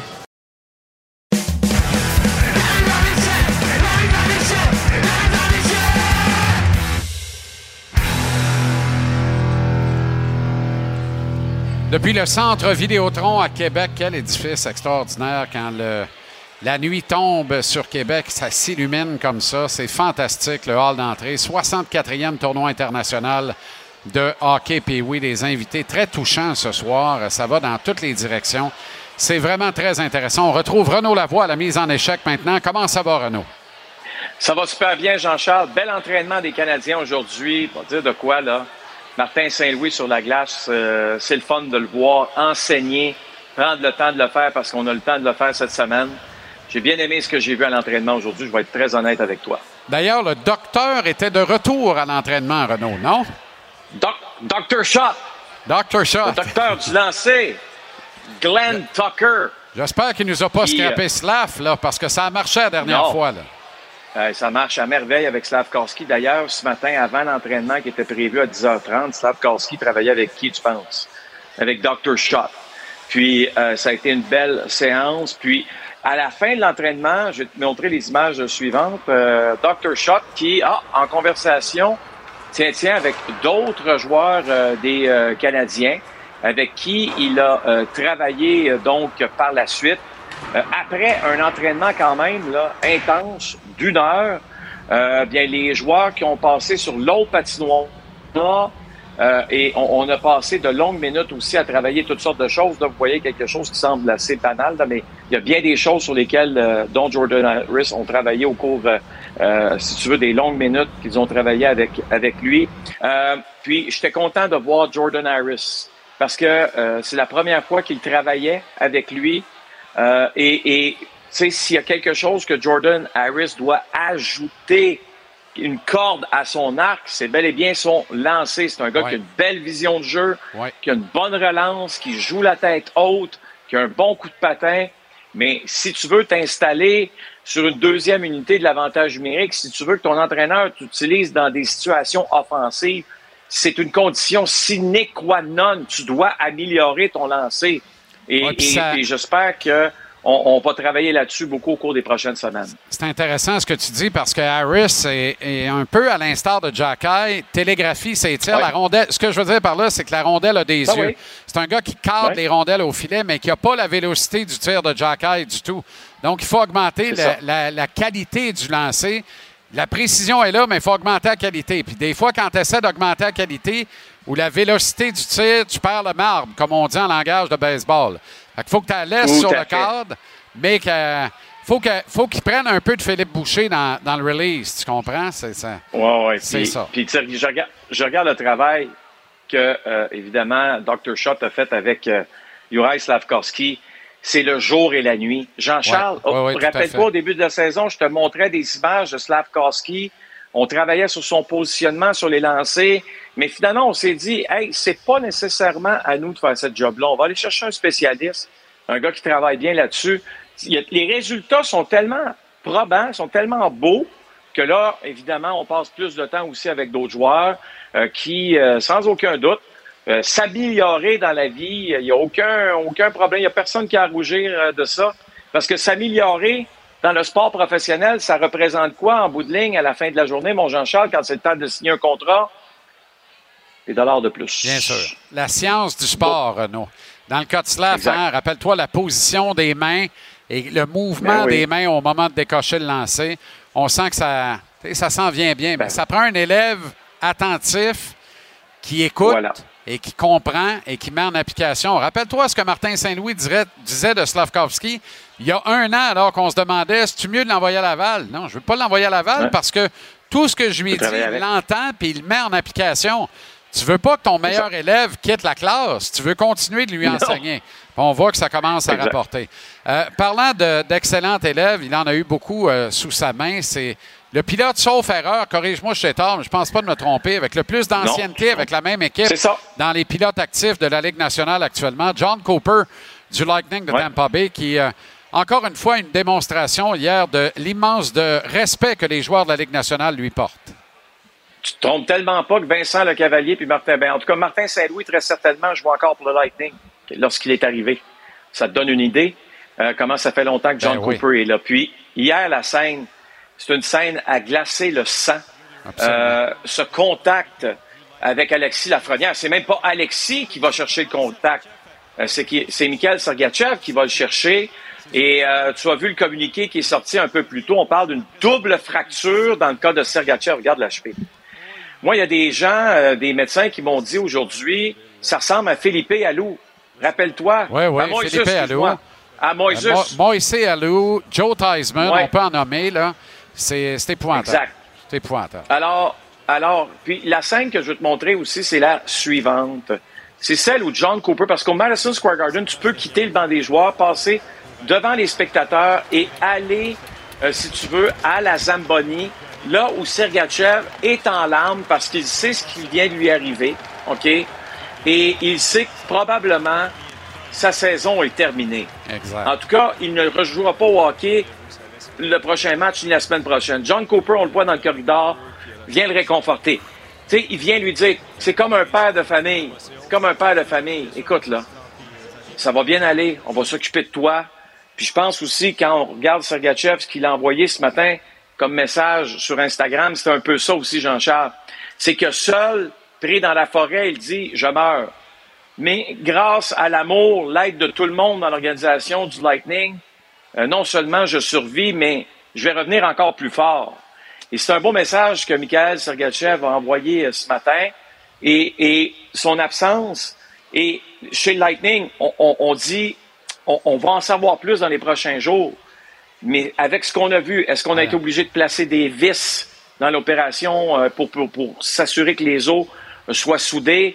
Si la réponse à cette question-là, c'est oui, c'est un minimum de deux mois d'absence. Et si on pense qu'on pense, c'est probablement du quatre mois d'absence. Donc, on n'a pas la réponse finale. On va l'attendre, celle des médecins du Lightning. Mais ça va être une longue absence, Jean-Charles. Il me disait de quoi? Si ce gars-là joue en série éliminatoire, c'est un miracle de la médecine.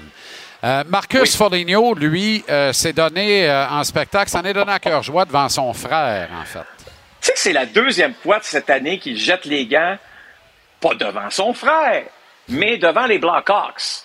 Et hier, ça en était. En... Écoute, moi, arrivé devant Tenordi, là, Jared Tenordi, pour les Ouais. gens qui ne l'ont jamais vu, c'est un géant. Et c'est surtout quelqu'un qui a de très, très longs bras.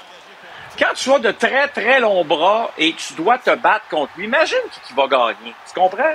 Ah oui. Ça va être quoi le résultat? T'as bien beau être le- presque aussi grand que lui, t'as pas les mêmes bras que, que Jared Tenordi. Et, et Jared Tenordi connaît le tabac.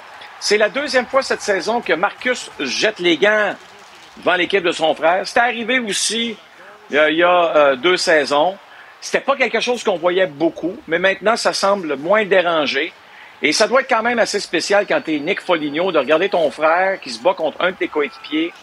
Tu dois dire, tabarouette, j'espère qu'il n'y en a aucun des deux qui va se faire mal, que tout le monde va sortir de là en santé. C'est ce qui est arrivé. Ça a été un furieux combat, mais encore une fois, quelque chose de- d'excitant à regarder.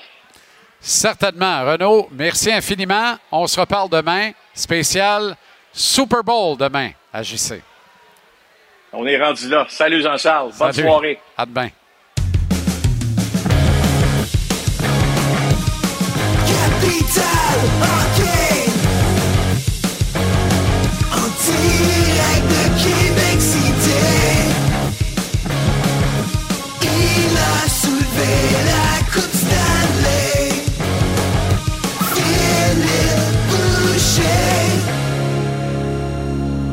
Ici en direct, chez lui, au Ouais. Centre Vidéotron à Québec. Comment ça va, le gars? Bienvenue à Québec. Ah ben écoute, c'est toujours un plaisir. Pour vrai, quel building extraordinaire en plus. Magnifique.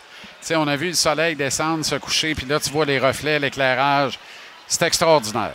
Extraordinaire. j'ai j'ai grandi dans le coin de Québec, je veux pas sur la rive sud, passer beaucoup de temps ici, coacher de l'autre côté dans le Colisée, jouer dans le Colisée, coacher dans le Colisée, mais le tournoi puis oui, je pense que c'est de ça qu'on va parler un petit peu ensemble. Ben oui. là. J'ai eu, eu la chance de jouer quatre années en ligne dans, dans le cadre du tournoi puis oui. C'est quatre des plus belles Hein? ça. années de ma vie. On y va. Je pense qu'on a quelques photos à l'appui. La première fois que j'ai joué, c'était dans, le- dans l'atome 2A, dans le fond, les deux premières positions.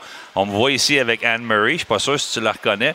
L'équipe qui avait été en première position Anne avait eu la chance de faire un clip. On avait fait un vidéoclip au Château Frontenac. Voyons donc, toi. Ça a l'air beau là, mais les parents avaient pris euh, un, un petit verre dans l'après-midi puis se réchauffer. Il faisait moins 35. puis La chicane avait pogné vers la fin. Mais bon, Non. on a fait un vidéoclip. Et la même saison, les deux premières positions de notre ligue dans le. Là, t'es à, le à tombe hockey 2A là-dessus. Ouais, T'as déjà les 2A. couleurs des sables. là. Il y a quelque chose. Oui, ouais, c'est là que ça a commencé. fait qu'on avait eu la chance de, de- de- de patiner sur la glace du Colisée à 7 h le matin, les deux premières positions de notre ligue. C'est là la première fois que j'ai joué au tournoi Pee-Wee, dans le cadre du tournoi Pee-Wee. Et si tu te souviens, on a changé les âges dans ce temps-là. Euh, j'ai eu- en tant que Pee-Wee, j'ai joué trois ans, 85, 86 et 87. 85, on n'avait pas fait long feu. C'est notre équipe ici. J'étais en haut à gauche à quelque part. On avait quand même une bonne équipe. Les gars de Lobinière, on était venus ici, on avait eu du fun. C'est ça je disais à des jeunes que, j'ai côtoyés dans les dernières semaines dans les arénas. C'est les plus beaux moments de ta vie à cet âge-là, avec tes amis, tes voisins, les gens avec qui tu vas à l'école, tu gagnes, tu perds. L'année d'après, on était plus chanceux. Tournoi Consolation, on est venu au tournoi Pee-Wee. On a perdu le premier match. On a déménagé à Saint-Rédempteur. C'est comme ça que le tournoi Pee-Wee fonctionnait dans le temps. Tournoi Consolation 86. Avant la finale, contact. On avait mis la mise en échec cette année-là. C'est vrai. Donald Brashear jouait de l'autre côté. On avait toute peur, pour être honnête avec toi. Puis je m'en souviens comme si c'était hier. Mon père était en santé dans ce temps-là. Puis il me poussait un peu. Puis je faisais le warm-up. Puis je patinais à l'entour de la glace. J'étais nerveux. J'avais 102, 103 de fièvre. J'aurais jamais dû jouer.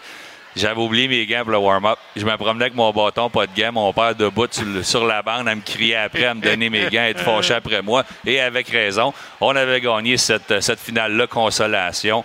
Euh, J'avais été joueur du match. On avait deux joueurs du match, moi et Simon Rousseau. C'est tellement des beaux souvenirs, honnêtement. Et l'année d'après, on était venu ici, là, euh, dans le 2A. En, en 87. Je l'ai vécu ici comme père avec Mathieu, gérant de son club. là, Mathieu a joué, lui, pour les mini-remparts, non? Écoute, dans ce temps-là, la, la défunte, les gens de Québec qui nous écoutent, la défunte arena de, Saint- de, de, de Sillery, on avait un tournoi, on allait là, puis c'est Alex Barré-Boulet qui nous avait battus en finale. Ah, Honnêtement, ouais. on avait une très, très bonne équipe. Le gagnant de la finale avait la chance de porter les couleurs des remparts de Québec. Puis je m'en souviens comme si c'était hier. J'étais gérant de l'équipe. Puis j'ai ramené, écoute, les parents en pleuraient. Après, c'était comme, c'est pas la fin du monde. Moi, je venais de revenir au Québec, c'est pas la fin du monde, ça représente pas les petits remparts. On va être au tournoi, puis oui, pareil.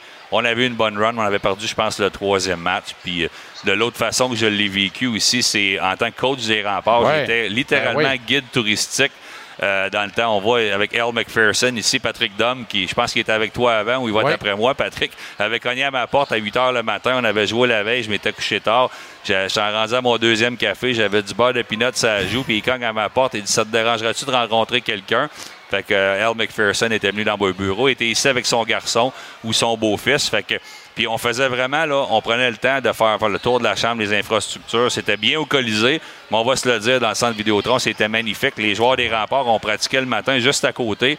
On avait la chance de dîner ici tous les jours. On se prenait deux suites en haut, puis on regardait les futurs joueurs de la Ligue nationale. là. Matthew Barzell. Matt Barzell, Je, je l'ai Clayton au Keller. Colisée. Clayton Keller avait joué contre mon fils, je le connaissais déjà. Les Blues de Saint-Louis avaient une machine extraordinaire.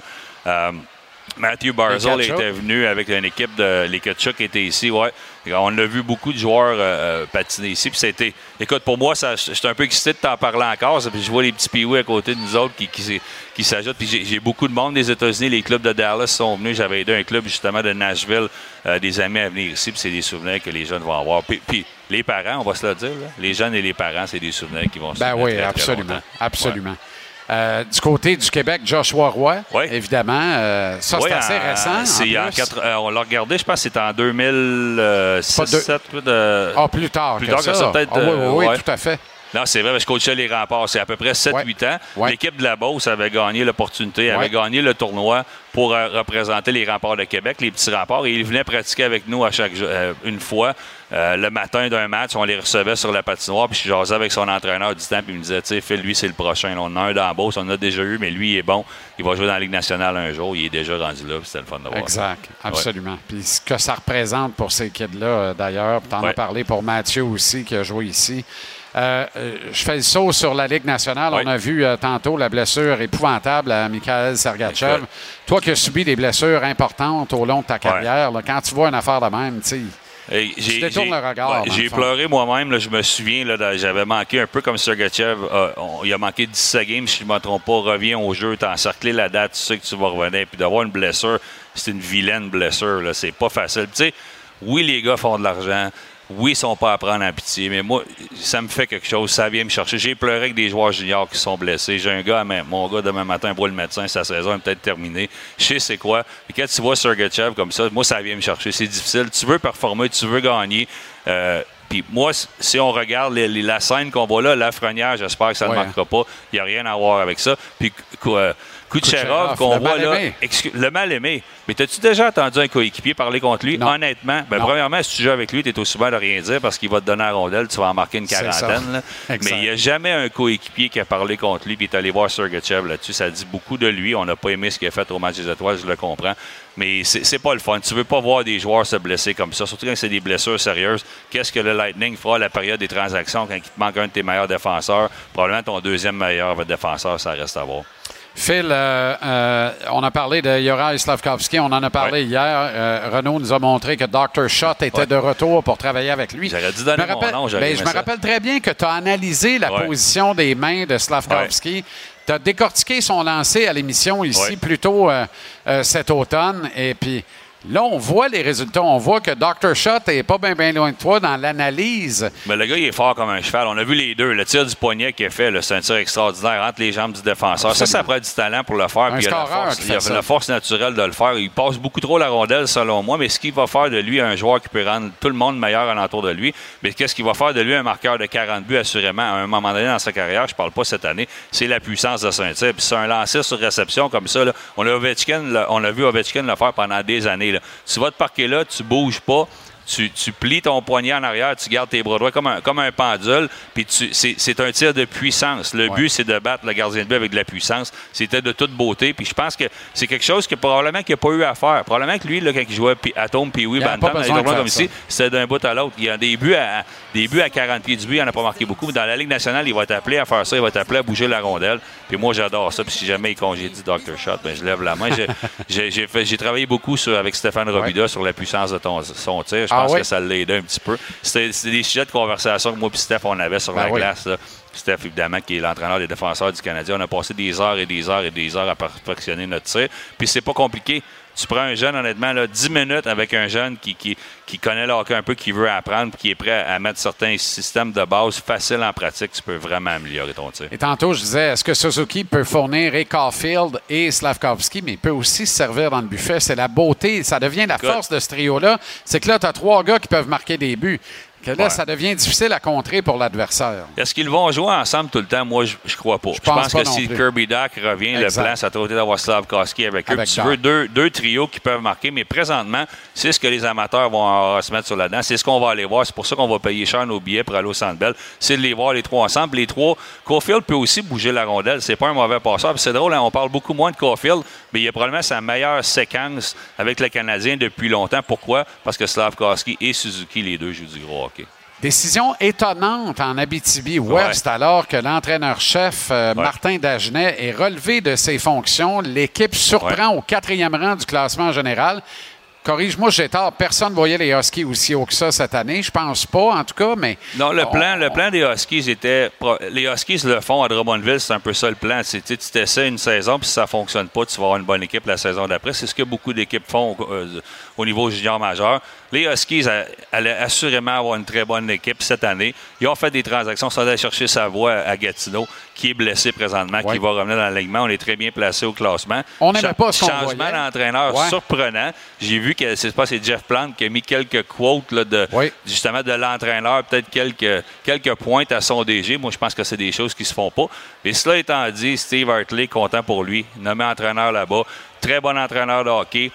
Par-dessus ça, une très bonne personne, un gars de famille. Je l'ai texté hier, je vais être franc avec toi, on ne s'est pas reparlé depuis que je l'ai congédié. C'est la décision la plus difficile que, que j'ai eu à prendre dans le hockey junior majeur, mais sincèrement, je lui souhaite bonne chance. Je sais qu'on va avoir répondu? Oui, il m'a répondu, puis on, on va se parler dans pas long, puis je lui souhaite honnêtement bonne chance. C'est le fun de le revoir dans la Ligue junior majeure. Malheur des uns fait le bonheur des autres. Euh, J'ai pas eu le temps de finir ma phrase, mais je suis d'accord avec toi. Je suis content pour euh, Steve Hartley, absolument. Euh, les bons gars finissent pas toujours dernier. Phil, merci infiniment. Plaisir. Excellente soirée. Et à demain. Oui. Un gars de famille, je l'ai texté hier, je vais être franc avec toi, on ne s'est pas reparlé depuis que je l'ai congédié. C'est la décision la plus difficile que, que j'ai eu à prendre dans le hockey junior majeur, mais sincèrement, je lui souhaite bonne chance. Je sais qu'on va avoir il le t'a-tu temps. répondu? Oui, il m'a répondu, puis on, on va se parler dans pas long, puis je lui souhaite honnêtement bonne chance. C'est le fun de le revoir dans la Ligue junior. Malheur des uns fait le bonheur des autres. Euh, J'ai pas eu le temps de finir ma phrase, mais je suis d'accord avec toi. Je suis content pour euh, Steve Hartley, absolument. Euh, les bons gars finissent pas toujours dernier. Phil, merci infiniment. Plaisir. Excellente soirée. Et à demain. Oui. Spécial Super Bowl demain au retour. Euh, je sais pas si c'est les bottines ou les patins, mais c'était du 16. C'était celle de Casso, Patrick Roy. Celui qui l'a relevé derrière le banc des remparts de Québec. Éric Veilleux, à qui j'ai pas parlé depuis que j'avais des cheveux, je pense. Et sur notre plateau au Centre Vidéotron, au retour.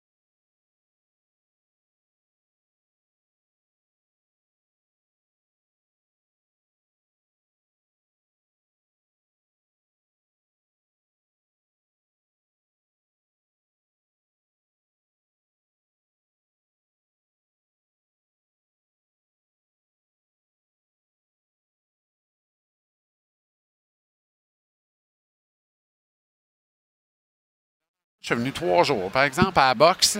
OK. Ah, j'aurais aimé ça venir, là. Ah, Ah, c'était le fun en. Chris. Une petite carte de boxe. Ouf. Ah, ma blonde est venue, elle aimait ça au bout. C'est cœur. C'est cœur. On suivait ça, mais tu sais, on n'était pas là live. Ah non, c'était vraiment sharp. Il y avait du monde. Le monde, Chris, ils connaissent la boxe à Québec. C'est un moi, public euh, de boxe pour vrai. c'est- Il serait-tu capable d'en mettre plus, tu penses? Parce qu'il y avait quoi, 12 Ouais, il 000? aurait pu en mettre plus.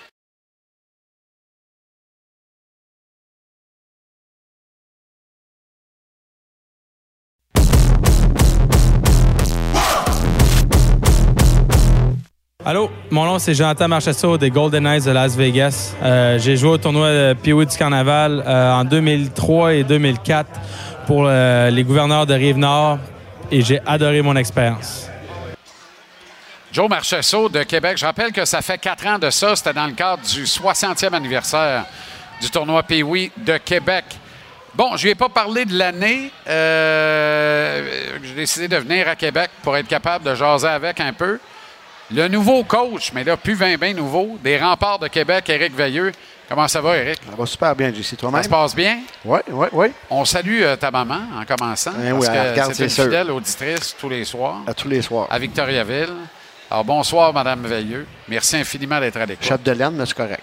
Elle va-tu être fâchée? Non. Et-tu fait un. Non, non, non, du tout. Non, non. Bonsoir, Madame Chapdelaine. Mes excuses. Je viendrai faire la vaisselle un soir. Me faire pardonner. Comment ça va? Ça va super bien. On se prépare pour euh, un petit match sur la route demain. Donc, euh, Qu'est-ce que. Quand, quand tu. euh, quand tu as l'opportunité de, de revenir, parce que tu étais à Syracuse depuis quatre ans là, dans la Ligue américaine, tu peux revenir dans la Ligue junior majeure en chef euh, à Québec, dans le plus gros Mhm. marché de la Ligue, un des, probablement le plus gros marché au Canada. Mais en même temps, on vient de tout gagner, puis il s'appelait Patrick Roy. Que- tu y penses-tu longtemps? Comment ça se passe? non, pas vraiment. Euh, tu sais, Pat, on a commencé à coacher ensemble, un contre l'autre, en 2005-6, je crois. Et puis, il nous avait battus en première ronde quand j'étais à Shawinigan. Et puis, euh, ben, Pat, comme vous savez sûrement, c'est euh, la raison pour laquelle que j'ai eu la, job à, San Antonio avec les Avalanches. Et puis, euh, quand on jase, euh, on s'est jasé un petit peu quand je suis arrivé ici, un petit peu avant. Et puis, euh, j'ai pensé un petit peu, mais pas tant. Une, une fois que ça commence, là, euh, tu sais, un coach de hockey, tu fais ta job, tu fais tes, tu sais, tu veux voir tes, as un plan en, en vue, puis tu y vas de l'avant avec ça, puis regarde, euh, je sais qu'ils ont connu une excellente saison. Tu sais, je les avais euh, regardé jouer un petit peu, là, euh, ça faisait deux playoffs, mettons. OK. Quand ils ont perdu contre Shawinigan, ouais. euh, je regardais ça un petit peu. Puis, ben, mon ami, ben, un, de mes, un de mes anciens assistants coach, coach à Halifax euh, l'an passé. Puis, on s'était parlé une couple de fois. Puis, euh, Sylvain Favreau, ce qui m'a euh, pas donné le goût. Tu sais, la finale de la Coupe du Président, c'est toujours quand même excitant. Puis, j'ai regardé ça attentivement. Quand tu arrives à Québec, c'est quoi l'accueil des gens? Parce que tu remplaces Patrick, euh, puis le coach des remparts, c'est une figure de proue dans la ville de Québec. On, on- on te reconnaît, euh, ben, partout où tu as coaché, on t'a reconnu sans doute dans, la Ligue junior majeure du Québec, mais il y a un petit quelque chose de plus ici. Ça a été quoi l'accueil des gens? Euh, excellent. Pour le vrai, là, ben, d'un, au départ, c'est euh, le staff, que ce soit le staff hockey, que ce soit Québécois, que ce soit tout le monde qui travaille ici là, au, au Centre Vidéotron. C'était exceptionnel. Euh, et puis, à un moment donné, l'été commence, ou l'été euh, se termine, on prépare nos choses, l'année commence. Puis, tout ce que les gens peuvent penser. Puis, tu sais, même moi, j'étais à l'extérieur d'ici. Tu entends des choses de Québec. Les remparts font ci, les remparts font ça. Puis, euh, je peux vous dire que les petits gars sont traités euh, aux petits oignons. Tu sais, C'est comme. Les, les coachs aussi. Aussi. Te vois-tu faire ça longtemps ici? T'es-tu bien? Absolument. J'ai pas l'intention de m'en aller à nulle part. C'est un gros projet. On, Ben, on rebuild, on, repart la machine. Ça va bien avec Simon. Simon était clair au début. C'était quoi le plan? Et j'ai, euh, je trouvais que c'était un plan, euh, que c'était super. Et puis, euh, moi, en tout cas, j'étais content avec ça.